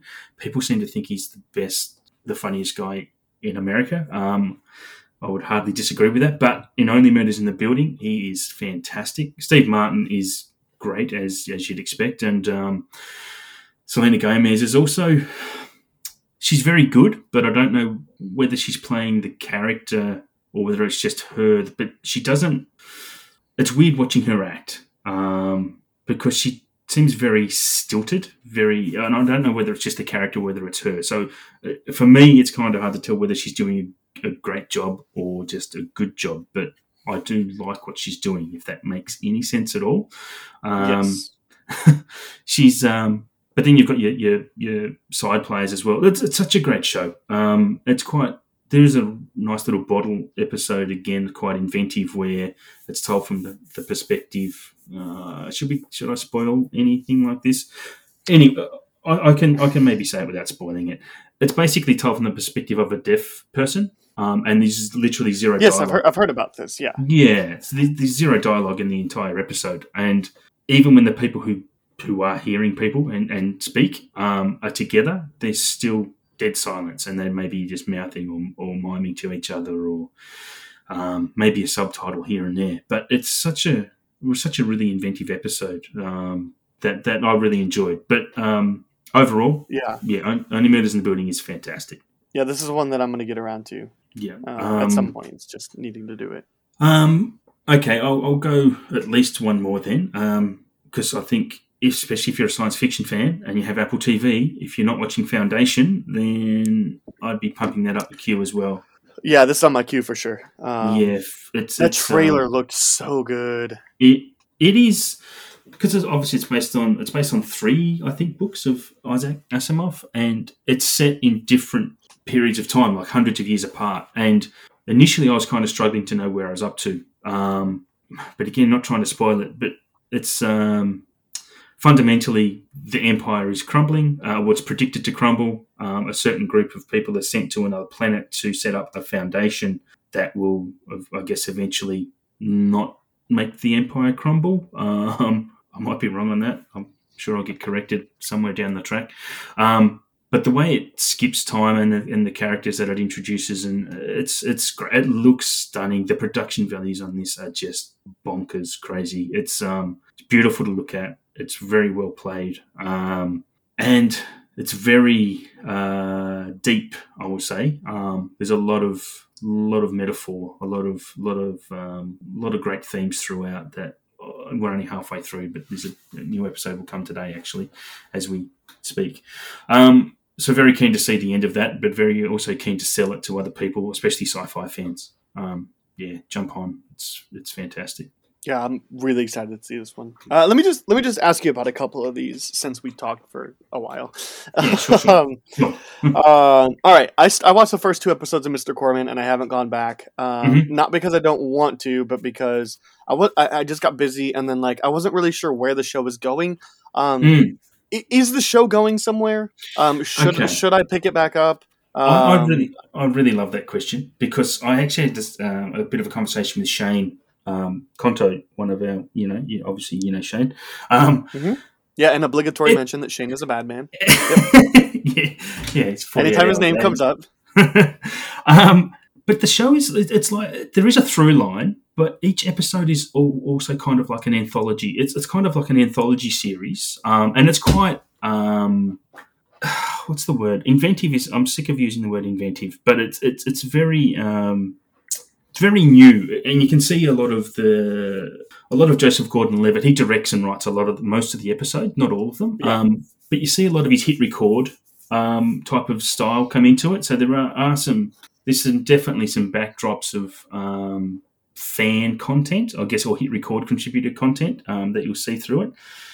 Um, there's definitely an overall an overall arc, and it's mainly to do with family um, and he, his family, his parents. And there's a great episode where we meet his dad. Um, and when I was watching it, and I said this to Shane as well. When I was watching this, it actually might, might not have been Shane. It was one of my other friends watching this episode and seeing this guy, seeing Joseph Gordon-Levitt with his dad, and I'm thinking, who is this actor? He's fan- I've never seen this guy before. He's like this older-looking guy with a beard, scraggly looking, like he's an alcoholic. And I'm like, this guy is fantastic. Where'd they pull him up from?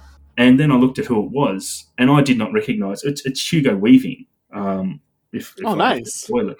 And he, I did not recognise him, and I was like, who was this guy? I've never seen him before in my life. He's such a great actor. His performance is fantastic. And then I go, holy shit! Pardon me, it's it's, it's Hugo Weaving. I can't, I couldn't, I can't believe that I didn't recognise him. And soon as I, I had to rewind it to go, oh my god, it actually is Hugo Weaving. To had to watch the scenes again to figure it out. Um, but that was probably the highlight episode for me. Um, but it's just kind of a, an anthology story about this guy, especially. Um, does get to a part when COVID hits, um, which you probably should keep watching for because he gets quite this anxiety about COVID and he's already having panic attacks and so forth. So, um, yeah, there's a, a, I don't know that it handles mental health brilliantly, but it certainly brings it up and gives us something to deal with through throughout the entire his his entire arc. Um, but each episode is also kind of its own thing as well, its own singular item. So it's, it's, it's a really interesting show just for that reason. Good. Um, all right, I'll give it another shot. Um, like it, Yeah. it's it's not from lack of interest. It's just fell Time. off, and it, Yeah. it wasn't an exciting show. You know. No, it's not. it's Um, not something exciting. And I kind of watched it because I'm a completer. So if I started, I have to finish it. Um, but I'm glad I did. All right, let, let's talk about three more. Tell me about uh, Rosehaven. Rosehaven, yeah, okay. Um, I'm not sure you guys get this anywhere in America, but it's on Amazon. Well, it's on. For me, I watch it on Amazon. It's on other other places in Australia, but it's um, it's basically two comedians, and it's set in Tasmania, where I'm from, but not the area in Tasmania I'm from. Um, he's basically a real estate agent. He grew up in this small town in Tasmania, moved to Melbourne, what, what Tasmanians call the mainland, um, which is the obviously the big island. And he goes back to Tasmania because his mum's sick and looks after her real estate agency down there. And basically um, facing all the problems that you face because he was he's a he's a redhead and he's kind of pasty and puny and he was bullied at school. So he kind of goes back and faces all those demons um, that he grew up with. Um, and it's um, it's kind of low key funny. Like it's it's Australians don't do comedy with laugh tracks, so it's not that type of show. It's kind of a single camera, um, subtle subtle British style. I wouldn't even say British style humor, but it's it, it might help you know the US people relate to how to to what the show's like. Um, yeah, it's just some subtle subtle humor coming through, and it's um yeah, it's pretty it's a pretty fun show actually. Uh, Yeah, I checked. It is not available in the states. So, ah, sad day. That's- One day, one day. I look at Wellington Paranormal came, so maybe one day we'll get more, more. yeah, I hope so. It's uh, on uh, international shows. yeah, it's on our version of PBS. Like it's on ABC over here, which is a government funded um, network um, in Australia. So um, yeah, you might be able to get it somewhere down the track. Yeah. Uh, what is HYPBA? Okay, this was something you definitely should check out, even on YouTube. Okay, um, it's you might not get it being that it's Australian centric, the humour, but it's have you been paying attention? It's basically a news panel show um, where you have five Australian comedians sit in a panel and they basically are asked questions by a host um, with the intent that they tell jokes to these questions. So they ask them quite leading questions about news through the week, and um, it's frigging hilarious. Um, long story short, it's about the only network TV show I watch. Um, I don't watch any type of network TV apart from this. Um, it is on a network that's owned by CBS now, um, so it might be on Paramount Plus. I don't know if you would have that. It might be on Paramount Plus in America. Um, if it's on anything, that's what it would be on. Otherwise, I would Rem- highly Remind me the name again. uh, have you been paying attention? Okay. Yeah. Um, there are a couple of other international versions. I think they've sold it to New Zealand and Cyprus, funny, funnily enough. Um, but yeah, I can't speak highly enough of that. It's um, it's a must watch for me every week. I can't even find it on uh, Just Watch. So Ah, right. Um, Okay. Not on. that typically says. you probably see some clips on YouTube. Um, and, and a lot of the look, even though it's kind of it's not always based on Australian news. It is a lot of international news in there, and they play stupid games through there as well. And there's a great banter back with the host, like they stir the host up, and it's just because they're all mates, they're all friends in real life. So um, yeah, it's just great just watching them interact and just tell stupid jokes, and you know, Yeah, It's I looked to in the. Paramount Plus app, but it's not not there. Yeah, I'd be really interested in this. Um, look- and we got to talk. yeah. We got to talk about Squid Game. Uh, yes, yeah, yeah, we probably should, hey, the phenomenon that Uh, it is. I've seen the first two episodes, so we can't talk about Mhm. anything past them. You can tell me like your observations, but like don't don't spoil anything from me past past the first two episodes. Um, Yeah, and I watched them this afternoon because Ah, the world is talking about it. Like Hmm. I had to make time. Um, and fun, my though. plan is I'm going to finish Squid Game, and then I'm going to move on to um, uh, do The Sopranos. Um, okay. because I started that in like March um, or something like that. So I'm gonna Wow. go do the Sopranos, and um, then I'll find something else kind of as I get the tail end. Um, Um, yeah, I guess long story short, Squid Games is one of those FOMO shows, right? You've kind of got to watch it, um, which is basically the. Re- I mean, I love I love Korean stuff anyway. What they put out is I, I love most of what they generate. Um, so I'm super glad I watched it. So um, yeah, I don't know what you. Did The- you want to the- add? some you're right, it is a- episodes? it is a fear of missing out. It is a um, really. This is the perfect example of Netflix should release these things weekly because we would all be talking about Squid Games for so long. Like, there's so many people that aren't going to commit to nine hours right now, but they would commit to Mhm. one hour a week for nine weeks.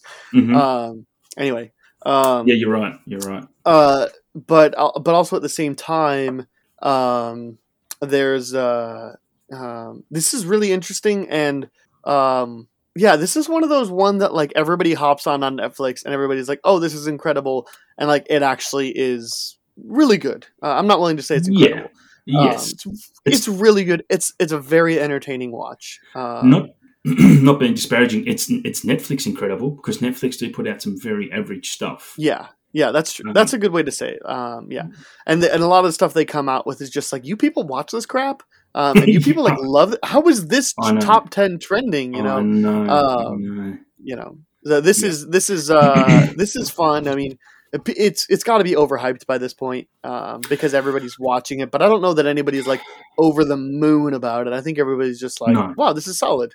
And yeah, it's, it's solid. It's it's different, I guess. And, and look, again, it has great production values. It's bright and it's shiny, and yes. it's for the most part, it's very well performed. And there are some quite emotional moments later on as you go.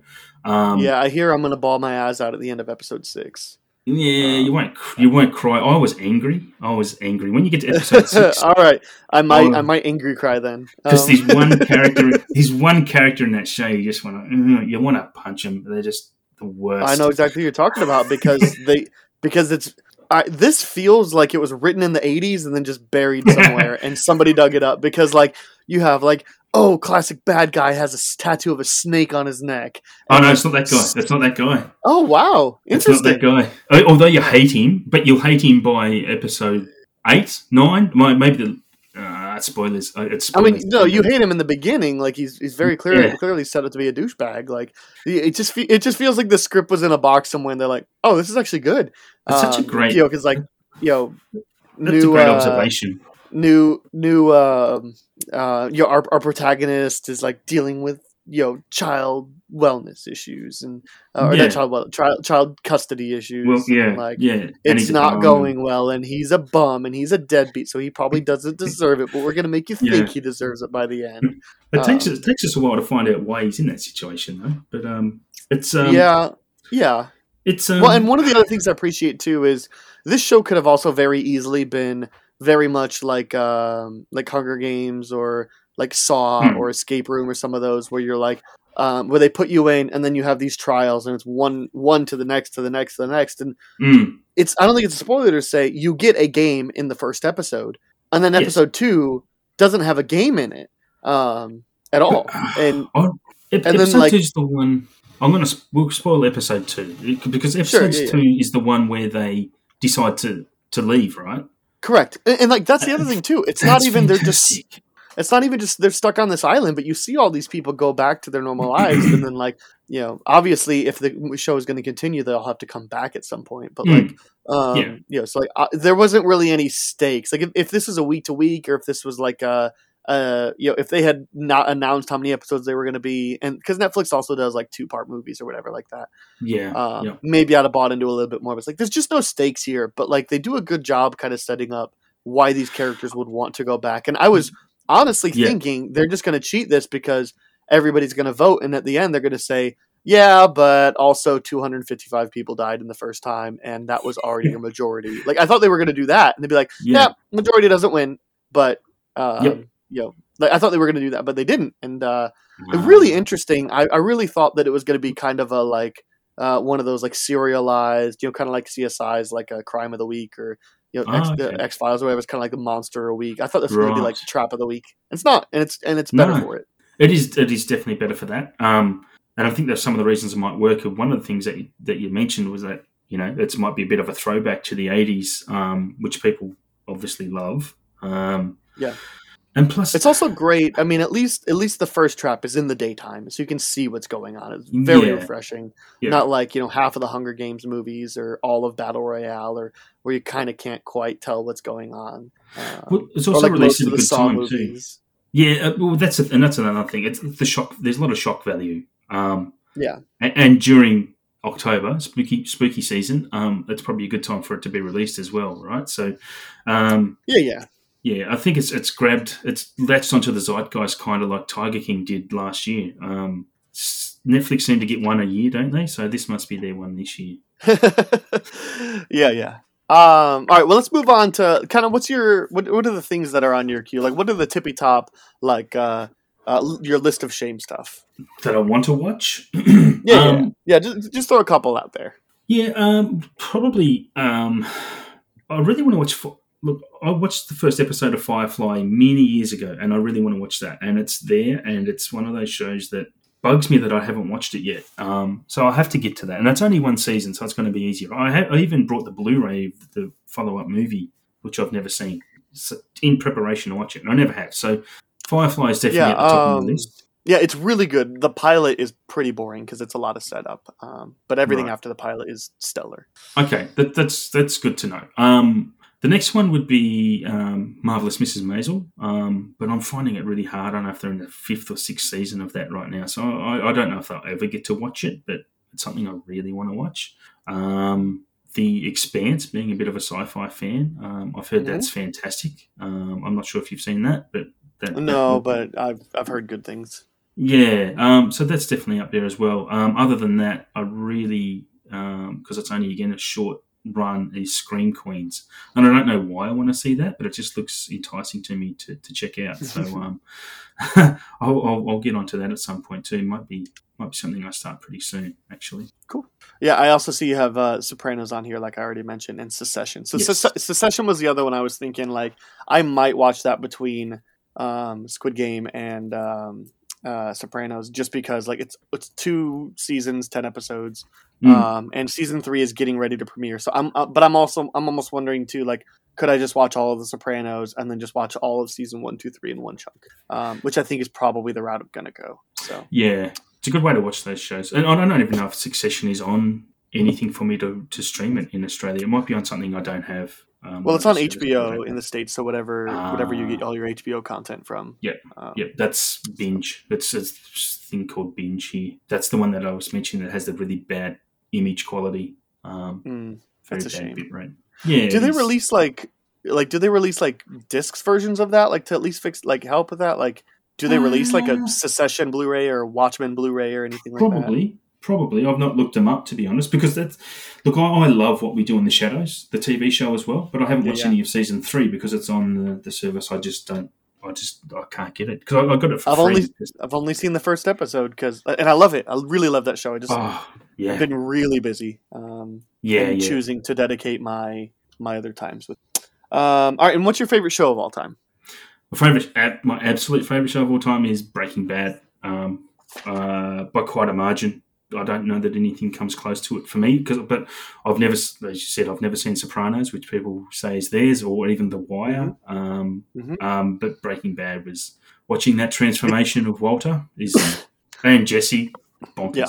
it's it's interesting to see even though that like you know people across um the the borders uh people halfway across the world are also like yeah like the thing is amazing so yeah. uh yeah uh and what's your one hot take My one hot take is Apple TV. Um, the as in the the the content, the quality of their content, and the quality of their service, as in image and sound. Everything is in Dolby Vision and Dolby Atmos.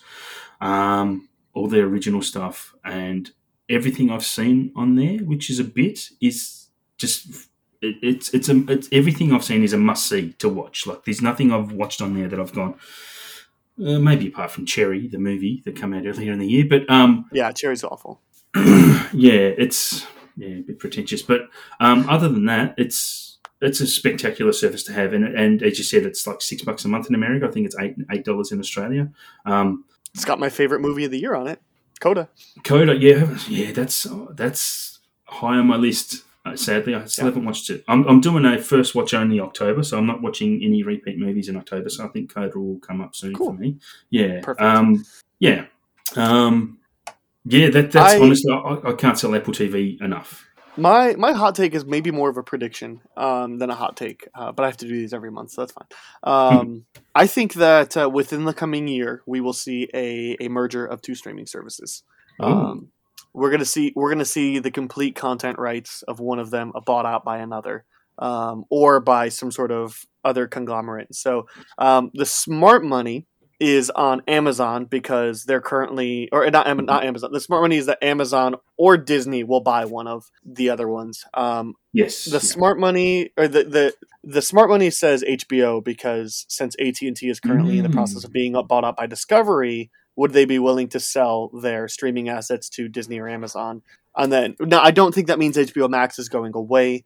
Um, I just think that it would be more subsidiary. Now, can you imagine Disney Plus or Disney having Disney Plus, which is primarily for their you know kiddos, and then Hulu's would be their PG thirteen slash Mhm. here are other networks that license out their shows for you and having HBO, which also since AT and T does uh, um, does live TV, they would be a suitable um, uh, like AT and T does TV.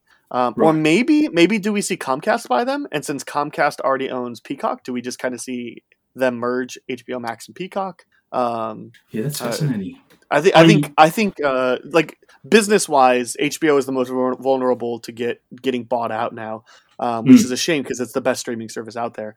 Um, but also HBO. with, with to me HBO Max absolutely. right. Okay. Um, they make the best original content and they have the best like licensing out buying other shows. Uh, From a purely like selfish point of view, I would love to see Amazon buy them, so then we can get that a lot of that stuff here in Australia. another another reason for them to buy them, yeah. Um, for sure. Uh, the other thing would be uh, the other thing is I think that Paramount Plus is completely failing to live up to what subscriptions are because nobody's talking about anything on Paramount Plus. No. Um, I don't think they have many subscribers. I think that they ran a promo in March that was like buy a year for sixty dollars, which was over half off. I think they tried to do Apple's approach because I because I did, but I've opened up the app like three times, um, Wow. and I've watched very little on it. So. Um, But aren't they aren't they releasing a movie every week? So I would have Nope. thought like a new. No, no. Nope. Okay. Nope. or if they are, they're stuff that nobody wants to see. Um, so I think I think in terms of like content and all that. Now the problem is Paramount is a larger corporation. They're probably like they probably pitched it as like we're going to lose a lot of money in the front end, but let us build it up, build up a reputation like Apple. Let us offer a massive sale that people can't say no to, and then uh, Yeah. I. I, I won't be renewing my subscription. I don't think anybody else that I know will be. Um, so I, to me, it feels like Paramount is the easy fold-in one. But I wonder. I mean, you got to think Peacock wants more more stuff too. So for Peacock to like, uh, which is owned by NBC, which is um, uh, Comcast owns them, I I believe. Um, to me, it just makes sense. Um, there's a lot of money Com- Comcast, Amazon, or Disney buying up um, the HBO portion in the Discovery Yeah. merger. There- There's a lot of money being thrown around out there. And Paramount Plus just launched in Australia like a month or two ago. So I guess they've got. I don't know if they're launching anywhere else in the world, but um, I, we don't see Peacock in Australia. I don't even know where NBC stuff is in Australia. Yeah, I, know, I Yeah. think. Yeah, I've got no idea. Um, Well, I hear a lot of it just goes to Netflix. Um, yeah. yeah, we have we have Uh, the Office the- on Netflix here. Um, the problem is that in the states, we just we've everybody wanted to get on the Netflix game, Mm. and everybody Mm. wanted to like, hey, instead of you know, instead of uh, you know having Netflix pay us a hundred million dollars for Friends, let's just launch our own, and then everybody will come over to us to watch Friends. Peacock did the same thing with uh, The Office and all that, and it's like they're losing some money, but at the same time. Like they're i- i- by keeping the license to some of their shows, they're like, well, if people want to watch The Office, they'll pay for Peacock, and they have. Yeah. Um, Yeah. so I think that, uh, but now the problem is there's been so many that people are common households are going to have two, maybe three. Uh, there's too many of them. Some of them are going to start to get absorbed or, or merged. So uh, my my hot take is we will see one within a year. Um, and I think you're right. From a- it's a, it's a from an objective standpoint, it seems like HBO Max is the easiest to acquire, but uh, Paramount is got to be considering shopping all their content. Yeah, Um, yeah, I think so. Um, it's um, yeah, it's a very saturated market. Some someone survival of the fittest. Someone has to go. So Yep. um, yeah, For our B plot this week, we're going to do uh, TV series that you think might be really good movies. Uh, I have three listed down because I have you. I saw you listed three down as well. Um, I, these could be also pretty quick. Um, number one for me is I think The Haunting of Bly Manor would be would make a better TV show because it's only like an eight or nine part uh, hour long, and I think Mike Flanagan's brilliant. I um, really loved Haunting a Hill House, but I think Bly Manor could have gotten. It'd have to be like a two and a half hour movie. Um, but honestly, if it's Yeah. releasing on Netflix, I don't think they would be super objective to that. I mean, HBO just released the Snyder Cut, it was like four and a half hours. Um, right. but Yeah. I, I think I think there was probably a little bit too much that we didn't quite need um, in Mm. Bly Manor, and uh, tri- trim it by half, and that would have been fine. So, Yeah. Um, uh, what about you? What what's one of yours? Uh, Lost. I think pure and simple. I think Lost was. Uh, I loved Lost. I was obsessed by Lost, like freakishly obsessed, and it kind of ultimately disappointed. And I think because it was forced to be dragged out by the network, um, I think even Lindelof and Cuse came out and said that they didn't want it to go as long as it did. So I think it would make a great trilogy of movies, if not two, um, in that shortened format. That would be my. That would be a big wish if they were going to remake a TV series as a movie. Love to see Lost get done and rewritten by Lindelof and Cuse again. Cool. Yeah, I mean, as long as Lindelof's involved. Um, Mm. Yeah. Mm. Um, I'll, I'll say Gotham. Um, Mhm. Gotham was a really interesting promise, uh, promising thing, and I stopped watching after, like at the end of season one. Um, what an interesting promise to go to a world where there's only young Bruce Wayne, not Batman. Uh, but you, Yeah. you get to follow Gordon and get get to follow a lot of these villains who are getting their origin stories that Batman fights later. Really interesting promise. The biggest problem was that they failed to understand most of the villains they were introducing. um, and specifically Victor Zsasz was completely different. And I don't know if their their intention was we're going to make him very different and then grow him into the character. You know, I don't think that's the case. I think they just had some incompetent people in charge. Um, Yeah. So, um, but I think I think the idea of like a young James Gordon movie. Um, and you get you really get to focus on one or two. Maybe Victor's Zsasz would be perfect for that. Um, I think that'd make a better movie. So Okay. Yeah, I've never never had the chance to see Gotham. yeah, I I don't regret not picking it back, picking it back up. So, uh, what's another one you got? Um, another one for me. Um, I'd love to see. Well, as movies, final seasons that were never made. That the you know, so TV, a couple of comedies that weren't seen to the end, and that would be My Name Is Earl and The Last Man on Earth. I'd love to see final seasons of those. Uh, as a movie, would be perfect. That'd be ideal to see. So, um, for the simple fact that yeah, I love both of those shows. They're both for me um, hilarious um, and never got resolved properly. And, and you know, the, the the guys who wrote them or the people that have that written them have actually come out and said what the endings could possibly be. Or um, yeah, I just want to see that basically. Uh, my last one is a show I never saw. Um, eh, I'll say Designated Survivor. This is the like top twelve people or whatever are killed in in an attack on the White House, and some and Mm. some guy is all of a sudden now the acting president of the United States. Yep. Um, It's a great premise. look, I, great premise, absolutely. Um, but I don't. It was just one of those. I I don't know, and I didn't watch the show, so I can't really say. Like, I, I just feel like that's a great premise for like a two and a half hour action political thriller. Um, you just kind of open up with a bang, and and and then like get to your story, and you and you leave a lot of things unresolved, and that's fine. Yeah. Um, uh, but I especially because like it ran for a while. Like it was like 24 episodes the first season, like 12 the second season, and then Netflix picked it up for a third. Mm. Um, and and it ended. And just like that's. I mean, I get it. This premise could go for a long time, but like I don't. I don't know that you need it to. So, um, Yeah, if it was I'd a movie, agree. I'd have seen it by now. So. Yep. Oh, yeah, I'd agree. I remember when it came out and when it started on Netflix. Oh yeah, I'll, I'd have to watch that. And, I, and again, I've never have. But it seems interesting to me, but I, it's just too much, too much to Yeah. get into. Do you have any others, or are you good? Um. Yeah. No. That's we can move on from there. Maybe some British comedies, but that's that's fine. Um. I, Yeah. Yeah. This was a lot harder than I thought. Um, It And I was even yeah. having to like. Normally I don't do it, but I I had to Google this question to kind of see, and it looked like um uh, the uh, the big consensus was uh, that Heroes on NBC should have been a Ah, yes. instead of a TV show. Yeah. Which I never saw Yeah. Heroes, so I can't speak to that. Oh, I remember watching Um, a part of the first season and I liked it, and then I just fell off. I just never kept watching it. Well, yeah. And the thing that killed Heroes was the writer strike. It started right as the writer strike, Mm. so yes. all- they they got off to an incredible start, and then writer strike killed really killed things, the quality of that show. Yeah, lots of Mm. things. Uh, so that just leads us to the spinoff. Um, so, uh, Adam, what is that one thing in pop culture that you're just dying to tell people they should check out or stay away from? Um, well, especially for the American, the largely American audience that probably be listening to this, uh, Formula One.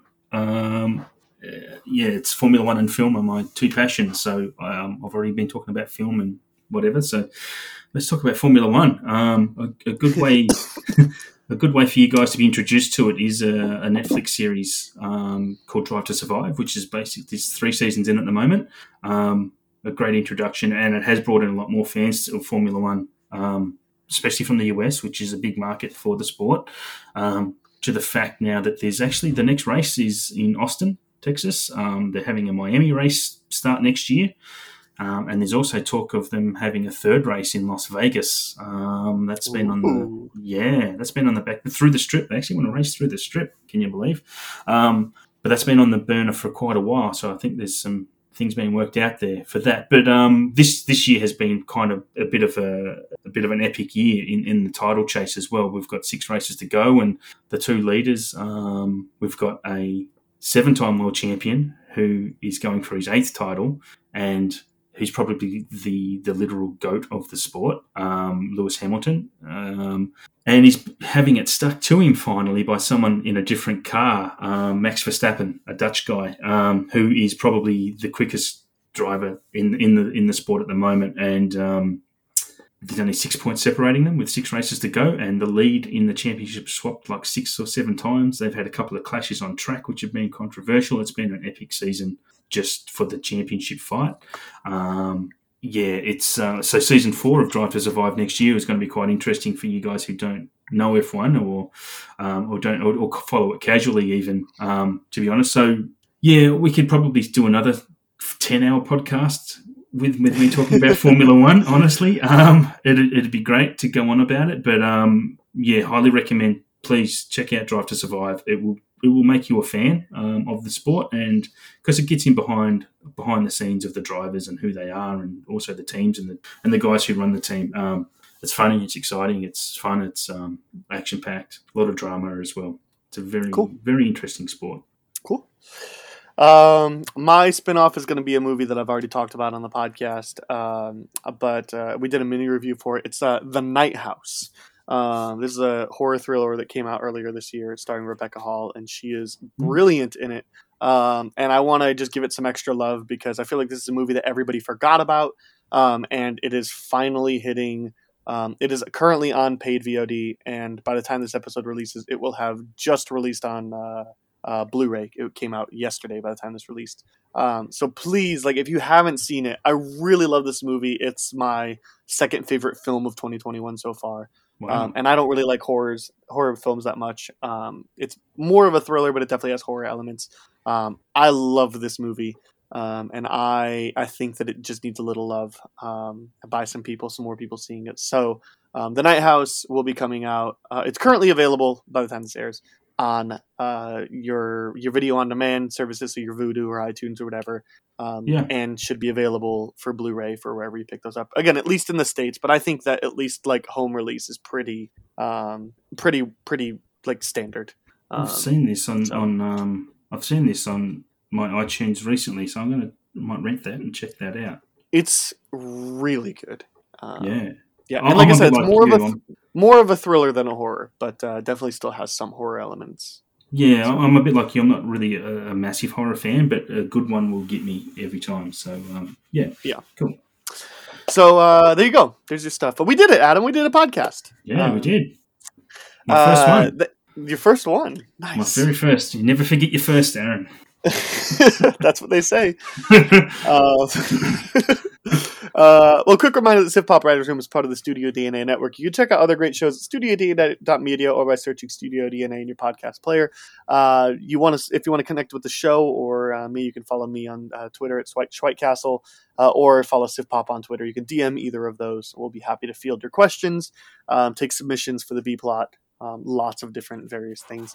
Um, uh, but uh, that's what you can, ways you can connect with me in the show. Adam, uh, where's where are ways that people connect with you and talk talk about F one with you while the if if you want to talk about F one, um, it'd be on Twitter. So I'm just at Kerbrider, um, which is a racing related handle that I have. Um, um and uh, for film, um, I'm on Letterboxd, pretty prolific on Letter- Letterboxd now. Um, since I joined the writing crew, I joined Letterboxd um, in May, so um, my numbers are getting up there. So, um, yeah, I'm assuming you listen to this podcast because you like film in some way. Um, yeah, so that's everything I watch. I, I, I, yeah, pop up a thought or a bit more of a complete review sometimes as well. yeah, and that's also Kerbrider, K E R B R I D E R. Yeah, that's where you can get me if you want to. Cool. Well, I uh, really appreciated you being on the show and getting a chance to know you. It's been great. Yeah, thank you. It's been uh, it's been fun. Cheers. Yeah. Well, we'll do it again sometime. Schedule's getting ready to come out here, probably sometime in November, and we'll we'll get you set up for another time. Uh, next week, uh, I get a chance to talk with um, Robert and Dexter. Talk about the thing as part of our goats. Um, and uh, next month, I believe uh, two new writers talking about um, TV catch up. Um, I think it's nice. uh, Mike and Matt. Um, I'm pretty sure. So cool. uh, should be lots of fun. Uh, but uh, remember to come back next week uh, where we'll talk about the thing, and uh, we'll see you then.